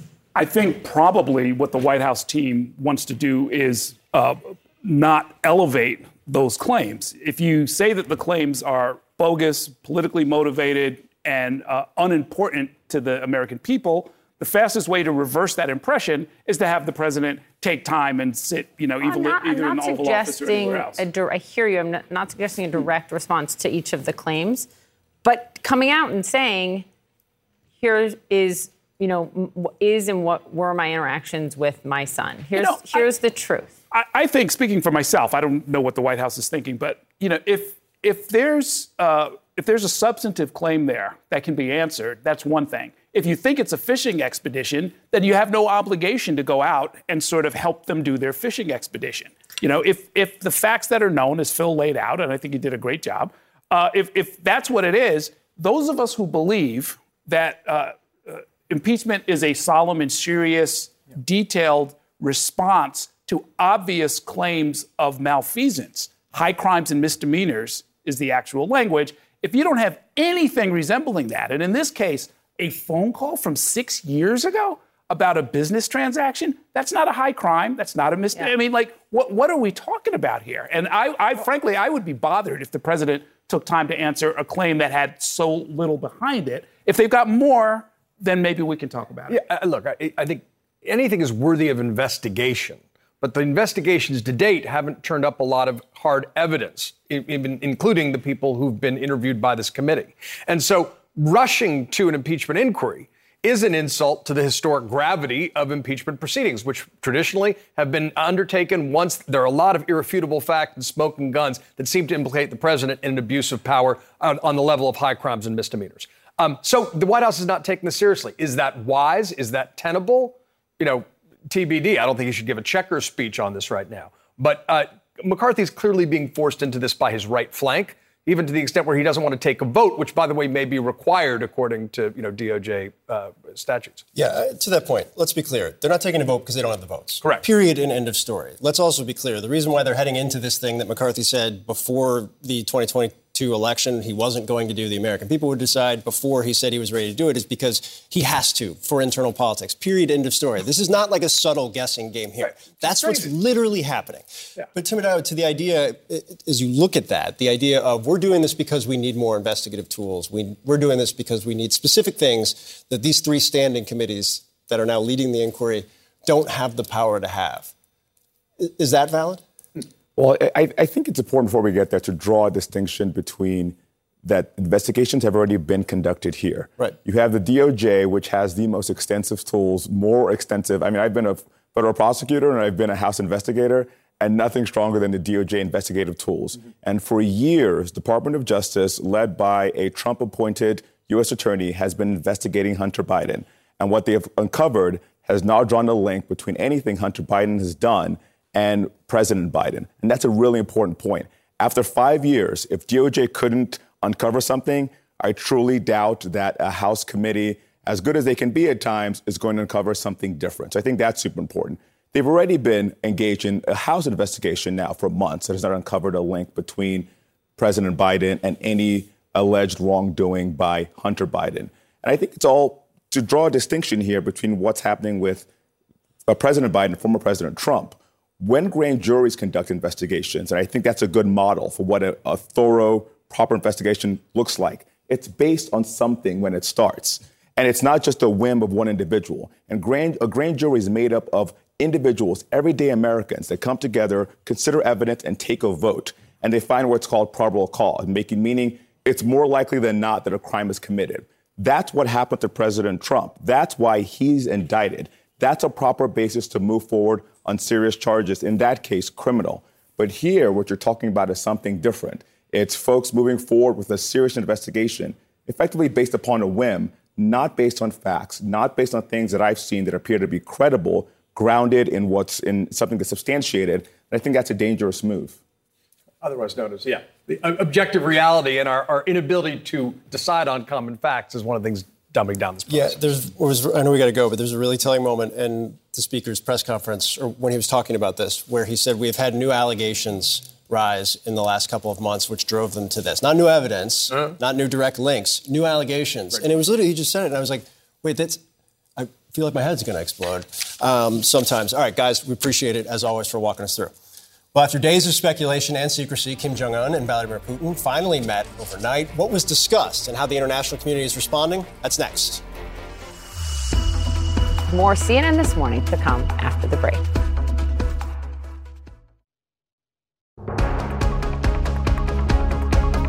After so many days of speculation and secrecy, Kim Jong-un and Vladimir Putin finally met in person overnight, their first meeting since two thousand nineteen. And it's a significant development, bringing together two leaders who are increasingly isolated on the world stage. Putin signaled a willingness to assist North Korea with its space and satellite program in defiance of international sanctions. U S officials have warned that Kim could be a key arms supplier to Moscow, a possible sign of just how desperate the Kremlin has become. It's not clear if the two discussed this possible arms deal we've been hearing so much about. Joining us now is C N N national security analyst, former deputy director of national intelligence, Beth Sanner. Good morning to you. I was sort of surprised at how much information we got out of this meeting. Uh, but, but there's also key things we didn't get, right? We don't know if anything was agreed to in, in writing. Uh, and, and we don't know on the arms front what could have been shared. What are your questions this morning? What did this reveal to you? Well, I think that, you know, we're seeing two effects here. One is symbolic, and the fact that they made this very public. This is not a, a hidden thing. And the words that were used, um, especially by Kim, really reinforcing um, what he called the just war for Putin, and talking about this shared um, hatred of U S hegemony and, and this, their shared anti-imperialist stance. You know, we're really seeing this symbolism and this this unification of Russia and North Korea, um, a resurgence of that traditional alliance, which also brings in China. But on the on the practical side, I think, you know, we really do need to be watching um, what comes out of this. They said no agreements were were signed. But at the same time, um, when Putin was asked, you know, well, well are you going to help North Korea with satellites? He said, well, that's why we're here. We're at the, you know, Vostochny um, Cosmodrome. So I think that clearly they are going to help in some way. And um, certainly North Korea looks at Russia and says, wow, you know, they pretty much have have everything we need. Beth, we do. We have to interrupt you right now. We do have some breaking news that we're going to take you. Stand by. This is C N N Breaking News. And that breaking news is what we've been following now for more than a week every single morning. Danelo Cavalcante, the convicted murderer who escaped the Chester County, Pennsylvania uh, penitentiary, is in custody, according to a law enforcement source. They have been searching with hundreds of law enforcement officials over the course of more than two, almost two weeks mm-hmm. at this point. Just over the course of the last thirty-six hours, Cavalcante was able to obtain a firearm, a twenty-two caliber rifle, one with a scope, certainly added urgency to a very long and very stressful time, not just for law enforcement officials, but also those living in the community. Absolutely. Danny Freeman on the ground, live with the breaking news. Danny, what can you tell us? Well, Poppy, I can tell you that I just got off the phone with a law enforcement source very close to this investigation, very close to this manhunt, who confirmed to C N N that Cavalcante has been taken into custody. Again, as you just said, after fourteen days on the run, fourteen days after escaping from the Chester County prison, this is the update that we're finally learning today. This is an answer to a question that so many residents in Chester County have been waiting for, a resolution to this search. I should also say we're getting confirmation from Pennsylvania State Police that there will be be a press conference coming up in just over thirty minutes at nine a.m. where presumably we'll be, we will hear more details about this capture. And I just want to paint a picture for you this morning. Uh, we've seen a lot of law enforcement uh, officers and agents come into this area. We're right on the perimeter uh, in South Coventry Township. And we've notably seen for the past, I would say, hour to hour and a half or so, Uh, low-flying helicopters, maybe a mile, two miles south of where we're standing right here. And, you know, we've been seeing a lot of air support helicopters, uh, fixed-wing aircrafts fly over the larger area over the course of the past twenty-four, forty-eight hours. But this morning, we really saw helicopters specifically focus on a much tighter circle, a much tighter perimeter. Now, at the moment, the last uh, confirmed sighting that we were alerted of uh, prior to this capture was back on Monday night. Uh, that was when Cavalcante was able to get his hands on a rifle because it was left in an open garage. And that clearly uh, stepped up the intensity uh, of this investigation and this manhunt. Law enforcement saying that they brought as many as five hundred uh, law enforcement agents to this area of Chester County to try and flush him out. It seems they have done that this morning. Again, a law enforcement source confirming to me just a few minutes ago that Danelo Cavalcante is now in custody. I'll throw it back to you for now. Danny. Do you know how they got him, where exactly they got him? Uh, listen, that is a good question. We're still waiting uh, on those details. I'm working my sources. The source I spoke to uh, had to get off the phone pretty quickly after I, I reached out to that person. Uh, but like I said, you know, we're looking at these this helicopter specifically, just you know, off of camera right here. This uh, state police helicopter. It's very low, and it's in uh, part of this wooded area that we've been discussing this whole time. Uh, the uh, specific area, a little bit far south of here, there is a creek that runs along this uh, main uh, Route one hundred. That we're standing on. Uh, that could be the area that police are searching and focused on. But like I said, the troopers are flying down to that area. The helicopter has been low, uh, and we're waiting for more details that we will hopefully get at around nine a.m. when Pennsylvania State Police will host a press conference, uh, presumably announcing this capture officially. Poppy? Hey, Danny, when, when did you notice a tempo shift? You're talking about how you could see kind of the air assets and, and the, the vehicles.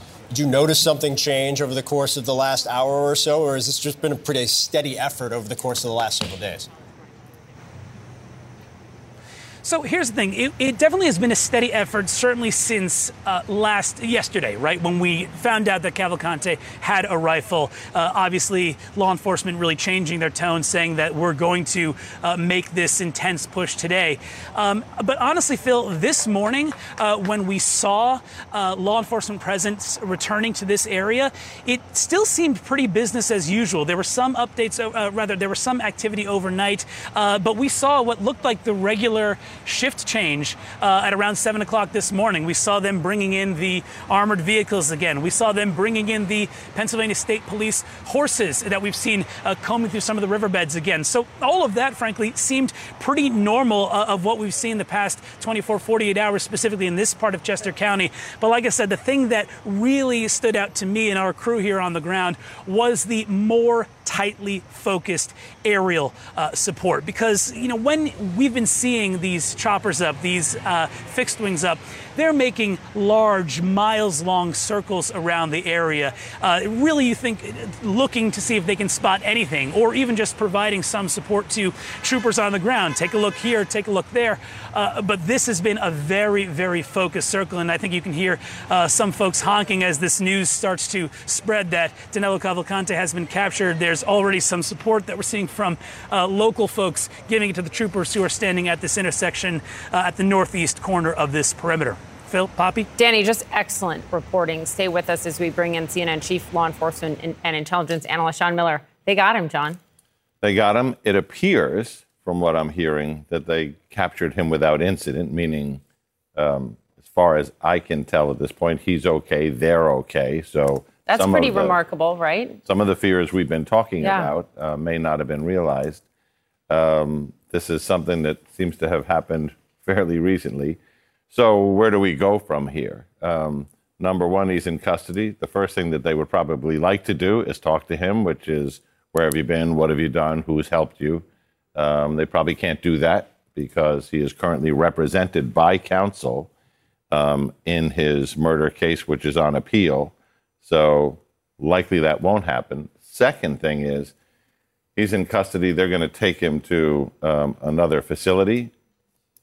I'm about one hundred percent sure it will not be the one he escaped from, but a more secure facility. He was to be transferred from that county facility to a state prison, um, but because he is obviously an extreme escape risk, not just an escape risk, um, they'll have to they'll have to take him somewhere else. Mm. I, I want to go back to, to the question Poppy just asked. The surprise that there was no, it doesn't seem to have been any incident, that there doesn't seem to have been any use of his weapon, at least that we know of up to this point. Um, we were talking twenty minutes prior, and that seemed to be almost an inevitability given kind of his behavioral construct, how he'd been operating. Why do you think that was? Well, we don't know what we don't know, but the models are worn out and tired and ran into him and he surrendered peacefully. The other model is, um, you know, he tends to sleep by daylight and operate by nightlight. They may have come upon him while he was asleep. Um, these are details they're putting together. We're expecting uh, a press conference that's going to be somewhere between nine and nine thirty, probably closer to nine thirty, where we'll we'll hear this story. Um, but uh, the simple parts of it is uh, yeah. it's over, and um, and it appears everybody's okay. So if you were a journalist, we know Danny will be at that nine thirty a.m. press conference. Mm-hmm. What do you think are the most pressing questions police authorities need to answer? I think it's where has he been? How did he get so far? And um, and what was his reaction to being captured? It's going to be really interesting if he was awake, um, whether he surrendered peacefully or whether it was a chase, uh, whether he had the gun with him or that was in a stash somewhere. Uh, there's a lot. There's a lot we're going to learn. All right, John, stay with us. We have the official tweet coming out from Pennsylvania State Police. I want to pull that up. Uh, if I can in a second. Actually, I don't have that. Oh, here it is, right here. Uh, a press conference announcing details of the capture of Danilo Cavalcante is scheduled for nine thirty a.m. at the Pomar Lynn Fire Company, thirty-six Firehouse Drive. It's in Kennett Square, Pennsylvania. Uh, the capture in all caps. Uh, certainly, you can understand that emphasis given the course of the last fourteen days and the efforts uh, and I think frustration, which you could hear in some of the past press conferences from law enforcement as they went through this. Now at nine thirty, uh, as you noted, from a law enforcement perspective, again, I think we were to some degree surprised over the course of the last two weeks that it had taken this long, even though the search area seemed to be not ten states wide. You never really were, though. Why not? Because if you look at the stats, um, most people who break out of prison are literally arrested within twenty-four hours, and most of them walking on the road away from the prison. Uh, this was a person who had a plan. This was a person who had the intestinal fortitude to undergo many challenges while on the run. Um, his mother told us a, a, about a lot of that. But these are, John, sorry to interrupt. These are live pictures. This is the first we are all seeing of Danilo Cavalcante. He is in custody. John, walk us through what you see here. Um, I see a SWAT team, uh, which is probably the people who took him into custody. Um, and I see a guy who has a change of clothes that we're not familiar with, which is a new sweatshirt and a dark pair of pants. Um, there were reports that a backpack was found overnight um, that may, that had things in it, clothing items and so on, that may have been his. Is that possibly what spurred them into a certain area? But he has been doing these kind of home invasions and burglaries and garage, you know, siftings, trying to find um, different outfits to keep changing his appearance. And, you know, our last reporting was he was shirtless. So he clearly has had these stashes while he's hiding out, but uh, you can tell even as as he's walking, uh, he's a guy who's worn down from this flight. We've talked about the, the, the scale of the federal and state resources. What we're looking at right now, uh, you mentioned it's a SWAT team. Do we have any sense of who they, you know, there's different uniforms uh, along with the SWAT uh, officials that are there, who we're looking at, why there are so many of them? Well, I think, number one, Uh, every SWAT team in Pennsylvania, give or take, you know, had contributed people to that, as well as the F B I, the A T F, uh, Customs and Border Patrol, um, a lot of specialized units. Um, you know, the F B I's Operation Techno- Operational Technology. Why are they? Cut- look at they're cutting off his shirt right now. Why would they be cutting off his shirt? Um, could be for purposes of identification, meaning um, well, that take he, the he tattoo is, on his back. He's, he's known to have, you know, specific tattoos, and they want to be able to confirm that they have not just a guy wandering in the woods, but the guy. I, I, I'm going to bring Danny Freeman in um, as well on the ground. And Danny, as I bring you in, we're just learning that this reverse nine one one call has gone out to people on the ground, telling them the search for Danilo Cavalcante is over. The suspect is now in custody. Remember, this was a community terrorized by this, told to stay inside. And authorities want them to know that he is caught.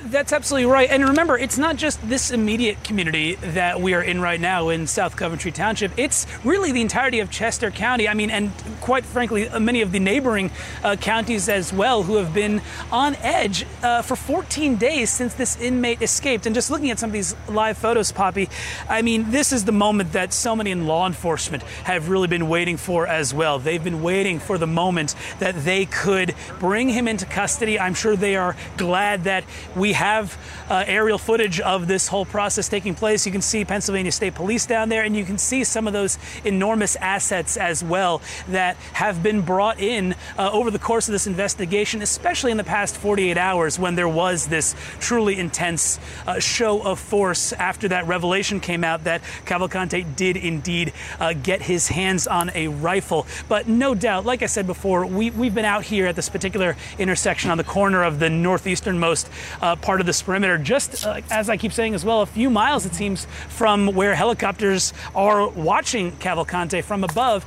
Uh, and folks have been applauding. There have been uh, honks uh, towards these troopers. Uh, there is definitely a sense of relief and, frankly, thanks that Pennsylvania State Police and this entire state, federal, and local law enforcement apparatus has yeah. been able to apprehend Cavalcante here. John, I just want to go back to what we've been watching on screen here, because I think it gets to what you uh, suspected might be happening. Not only was his sweatshirt and his T-shirt uh, taken off, cut off, it also seemed they didn't have his pants on either. Uh, wasn't completely naked, but and then they were taking photos. And you think that's an identification uh, of markings or tattoos or right. confirmation? Exactly. And I mean, there's another step to that. Um, they have his biometrics, so they have his D N A because he's been uh, a prisoner. They have, you know, his prints. Um, but these are the immediate identifications they can make to make sure that they have a person who fits the unique characteristics, if not the biometric characteristics of the person they're looking for.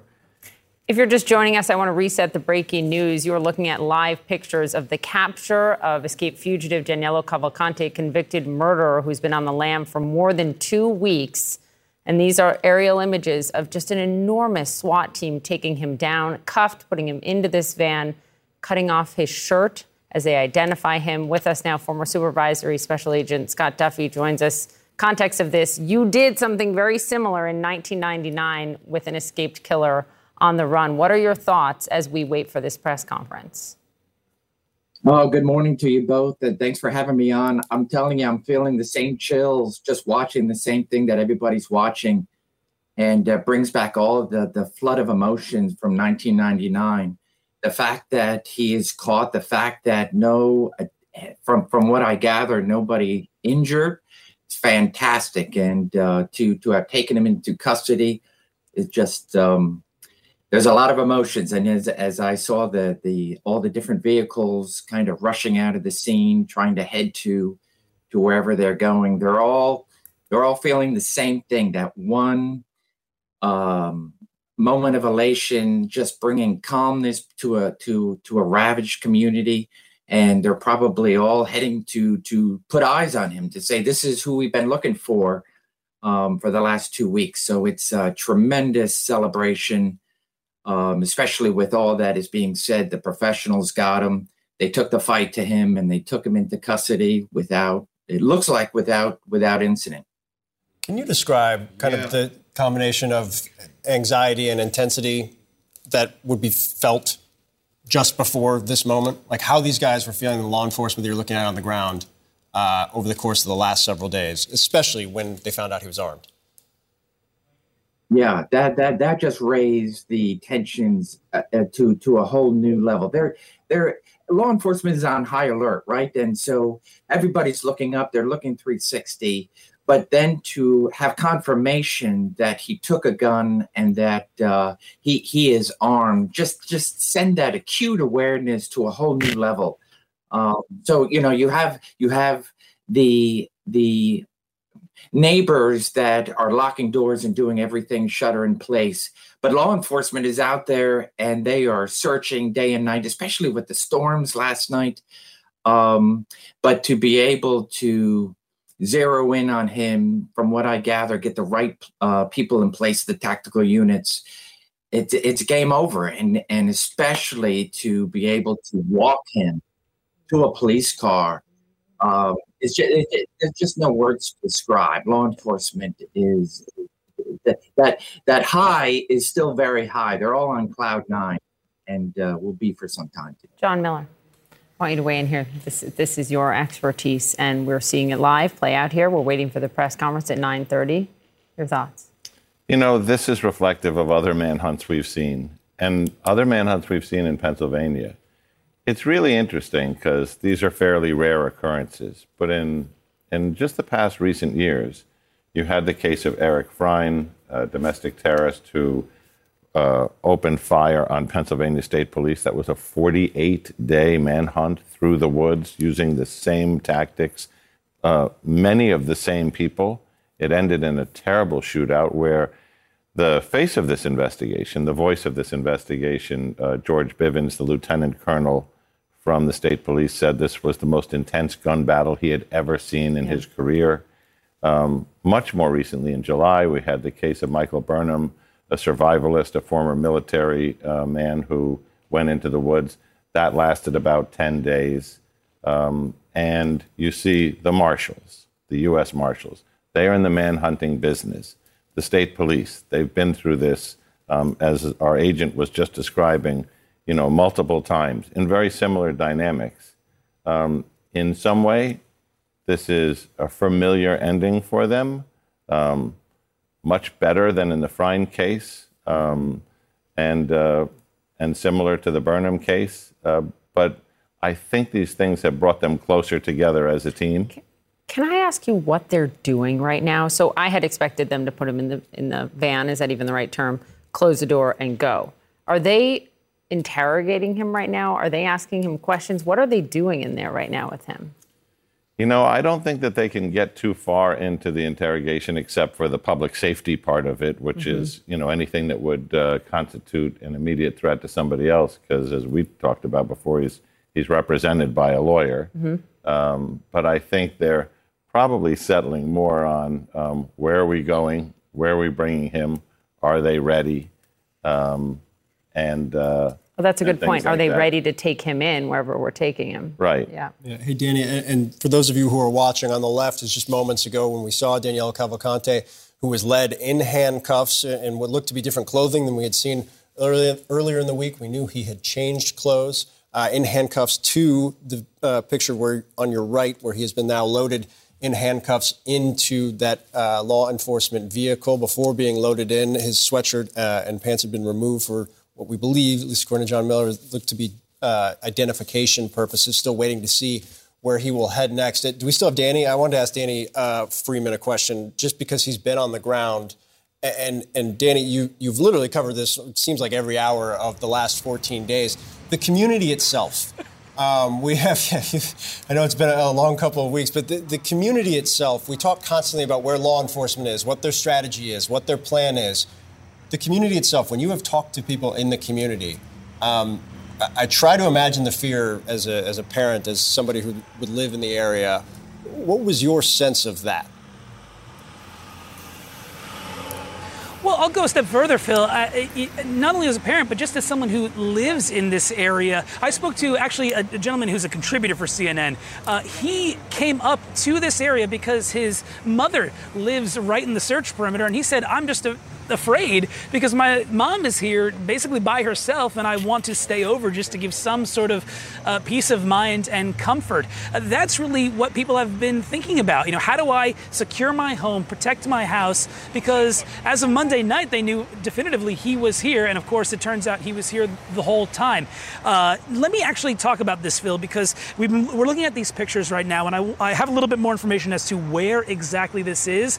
Let's be very clear. This capture rupture, it appears, happened smack dab in the middle of this most recent perimeter that the police set up. We're in South Coventry Township. Uh, we're on the north uh, eastern uh, uh, portion of this uh, perimeter. And if I'm looking at the map and we can see where some of these helicopters that are providing this live footage are, it seems that it's just maybe a mile, two miles south of where we are, just off of Route one hundred. And I'm looking at the map here, again, near where these images you're looking of with this intense police presence. And you can see there is the French Creek. That's a location that we've been talking about uh, when we've been asking law enforcement folks uh, where they're searching. Uh, and it also seems to be centered very close to Prizer Road, uh, which is also uh, an offshoot of Pottstown Pike. That's Route one hundred that we're standing on right over here. So all uh, signs here seem to suggest that this capture happened in this perimeter. And that has been one of the main messages that Pennsylvania State Police has been trying to say from the moment Cavalcante escaped the Longwood Gardens area. We believe he's in this perimeter. We believe we have him contained. We have set up troopers basically every, you know, two hundred to three hundred feet to try and seal him in, to try and trap him in, and then ultimately flush him out. It seems as though at this moment that is what yeah. has happened here. And you can see the, the law enforcement uh, agents gathering uh, out there on the scene, waiting to see where this vehicle goes next. Uh, and I, I'm sure at nine thirty, Uh, when this Pennsylvania State Police press conference uh, occurs, we'll get more details exactly about exactly how they were able to take Cavalcante into custody here. D- Danny, this vehicle that our viewers are watching, a big black vehicle, there's a motorcade now surrounding it, uh, has Danilo Cavalcante inside, John Miller. Where is he going? And when he gets there, what happens? They anticipated, I think, in optimistic terms that they were going to catch him. So they must have a designated space where they intend to bring him. Um, he's going to undergo a medical check um, and then some intake process and then sort out whose prisoner he is. Mm. Part of what we saw is kind of the delay of getting him into the back of that Bearcat, which is a bulletproof vehicle, was probably figuring out, okay, who in whose custody is he? Is it you? Is it you? Is it the marshals? Is it the state police? What are we using? Are we using the federal warrant, the unlawful flight to avoid prosecution? Are we using the state warrant? You know, they're sorting all that out. Um, but he's definitely going to a police facility. Uh, and then likely um, either medical people will be brought there to check him out, um, or he will be brought to a medical facility. Uh, but given his history, all that's going to be done on a very uh, tight security basis. I know this sounds like a silly question, but he was already serving, I believe, up to a life sentence convicted of murdering his girlfriend. Does anything change for him now in prison? Conditions will. You know, it's not a silly question. It's actually quite interesting because part of the psychological calculus here is a guy with nothing to lose. He's serving life in prison. He's wanted in Brazil for another case. Um, you know, he he... is a guy with no prospects of ever getting out of prison. Mm-hmm. Uh, so thus his motive to escape. But because he's going to be carried as an escape risk, as a tier one, you know, risk prisoner, um, his his the facility he's going to be put in is not going to be a regular prison. It's going to be maximum security. Um, the conditions he's held in may be um, administrative segregation uh, or more stringent than regular prisons because of his history. So uh, his life is going to be as bad as it was before, but a little worse. Yeah. Those dynamics, I think we already asked you about it, but Scott, if we still have you, are you surprised that it seems that this, it clearly has, at least based on what we've seen, ended without incident? That there was no gunshots fired that we know of at this point. Nobody was injured. No hostages were taken. That it appears that he was taken uh, somewhat peacefully and is now on his way to prison. Yeah, I, I guess I would say I, I am surprised. When he took that gun, that that was an outward sign that I am not giving up. And and the fact that he wasn't fleeing the area, he had his chance once he broke the initial perimeter. Once he got to an area that he was familiar with, once he figured out that, okay, family, friends, or associate is not going to give me what I need, I'm going to still go because I'm still ahead of law enforcement. But he stayed, and he stayed, and he, got, and he got a gun. John, John Miller wanted to chime in here. John. So as you look at them walking, you'll see one of the SWAT officers uh, just on the right side of your screen has his weapon, but he's carrying a separate weapon. That is apparently the twenty-two long rifle with the scope on it, which indicates it was oh, recovered with right him. Now, the third guy that's behind holding. Exactly. Yeah. So um, as I was looking at them walking, I was looking for who has more than one rifle, and yeah. that rifle fits the description of the one that was stolen. So yeah, for viewers, it's the if you're looking at the screen again, this is from moments ago. That Danilo Cavalcante is in the vehicle that you see on the right side of your screen. The left side of your screen, the man in the uniform on the far right, you just kind of walked off screen. He's holding a gun with a scope, uh, which uh, John points out is is likely the, the weapon that had been obtained by Danilo Cavalcante, and really, I think, ramped up a whole new level of urgency in this investigation. And I mean, it's indicative of the fact that they have him in cuffs here, and they have that weapon there, that it was likely found on him, with him, near him during this capture, uh, which, of course, is has been one of the great concerns throughout this hunt in the last twenty-four hours. John, stick with us. Danny Freeman, just so remarkable from the way he escaped from prison, crab walking up that wall, to being on the run for two weeks, to getting a firearm, which is now in the hands of the marshals there. So many questions about what happens to him now, Danny, when he gets to jail again. Well, the first thing that we understand about where he may ultimately heading now is that he will not be going to any county-run jail or prison. They'll be sending him to a state facility, which is uh, run statewide. So that will be in a much more, uh, hopefully, secure uh, environment where they will keep him uh, for the foreseeable future. Remember, he already was convicted of murder and was sentenced to life without the possibility of parole. So they can probably just expedite uh, that process now. But, Poppy, I want to back up first. Second and just give some context. This has been a strange summer when it comes to prison escapes uh, in and around Pennsylvania. We saw two inmates uh, escape a Philadelphia uh, prison back earlier in the spring. Then we saw that manhunt for Michael Burham uh, back in the northwest part of the state as well. Uh, and now we have this particular uh, escape with Danilo Cavalcante. This was the longest escape of these that have gotten a lot of attention over the course of uh, the summer. Law enforcement sources told told me that they really wanted to beat the record of uh, about twelve or thirteen days uh, or ten days in one case for the other escapes. Um, it's been a long journey for law enforcement. They've been out in these woods in Chester County, in a lot of times braving intense heat with all of their tactical gear. Uh, they've also had to contend with weather as well. There's been a lot of rain over the past two weeks. Uh, this is a moment that I know Pennsylvania State Police, U S Marshals have been waiting for uh, for quite a long time. And as you keep noting, Poppy, also the community of Chester County has been on edge for fourteen days. Uh, now, this nightmare, really, which is what it was, especially after getting a hand on a gun, this nightmare finally over for this community. Yeah, there's a sense that people can exhale uh, across the board, uh, including to some degree yourself, Danny. Uh, but first, you've got to go to a press conference, so we're, we're going to let you break free. Uh, great reporting, as it has been every single day for the last fourteen days. Hey, Scott, as we, we kind of close out, I want to ask a great question, steal a great question Poppy had for John. In this press conference that Danny's going to be heading over to right now, if you're in that room, what's the first question you have for law enforcement? Well, I think it would be, did he say anything? That I, I would want to know if w- what was the moment that he's caught? Did his hands go up? Did he lay down? Or what what was that moment at the at the very moment of capture? That's what I would want to know. Did he say anything? Did he, like, thank God this is over? I, I want to know what was in his mind at the time that he gave up. John Miller, when are we going to know where he's going? Um, we when are, he gets there, literally? We are probably going to know where he's going exactly when that helicopter shot shows that uh, vehicle going into a building. Yeah, can I ask yeah. you about that? Because we've shown this again. What you're seeing on the left of your screen is moments ago, uh, before he got into the vehicle on the right, uh, as law enforcement, the, the, the SWAT forces were walking him to uh, the vehicle you see now, where they all kind of surrounded him and took a photo. I think there was uh, search dogs as well in there. Is that uh, why? Um, that is probably for their Twitter feed. And, you know, the why is interesting. We live in a world where they have been um, extraordinarily transparent and in touch with a very engaged, very engaged community.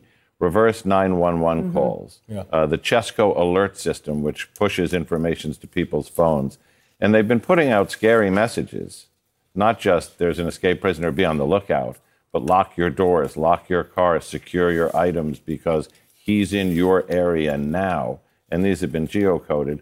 So the idea of taking that picture, this is him, we know it's him, he's in custody, we caught him. So you're not saying personal Twitter feed for all the individuals. You're saying it's an actual, from a public relations and community perspective, a demonstration to somebody. I think they need to put out to the community on the same channels that so they've been using it, to right? send them messages of concern that you can exhale now and go back to your normal lives and, you know, send your kids back to school and a bunch of things. So I think it had a legitimate public purpose rather than um, just for their photo collection. Um. I, look, Control Room has this uh, photo isolated. I want to show everyone um, that. What what can you tell us there, John?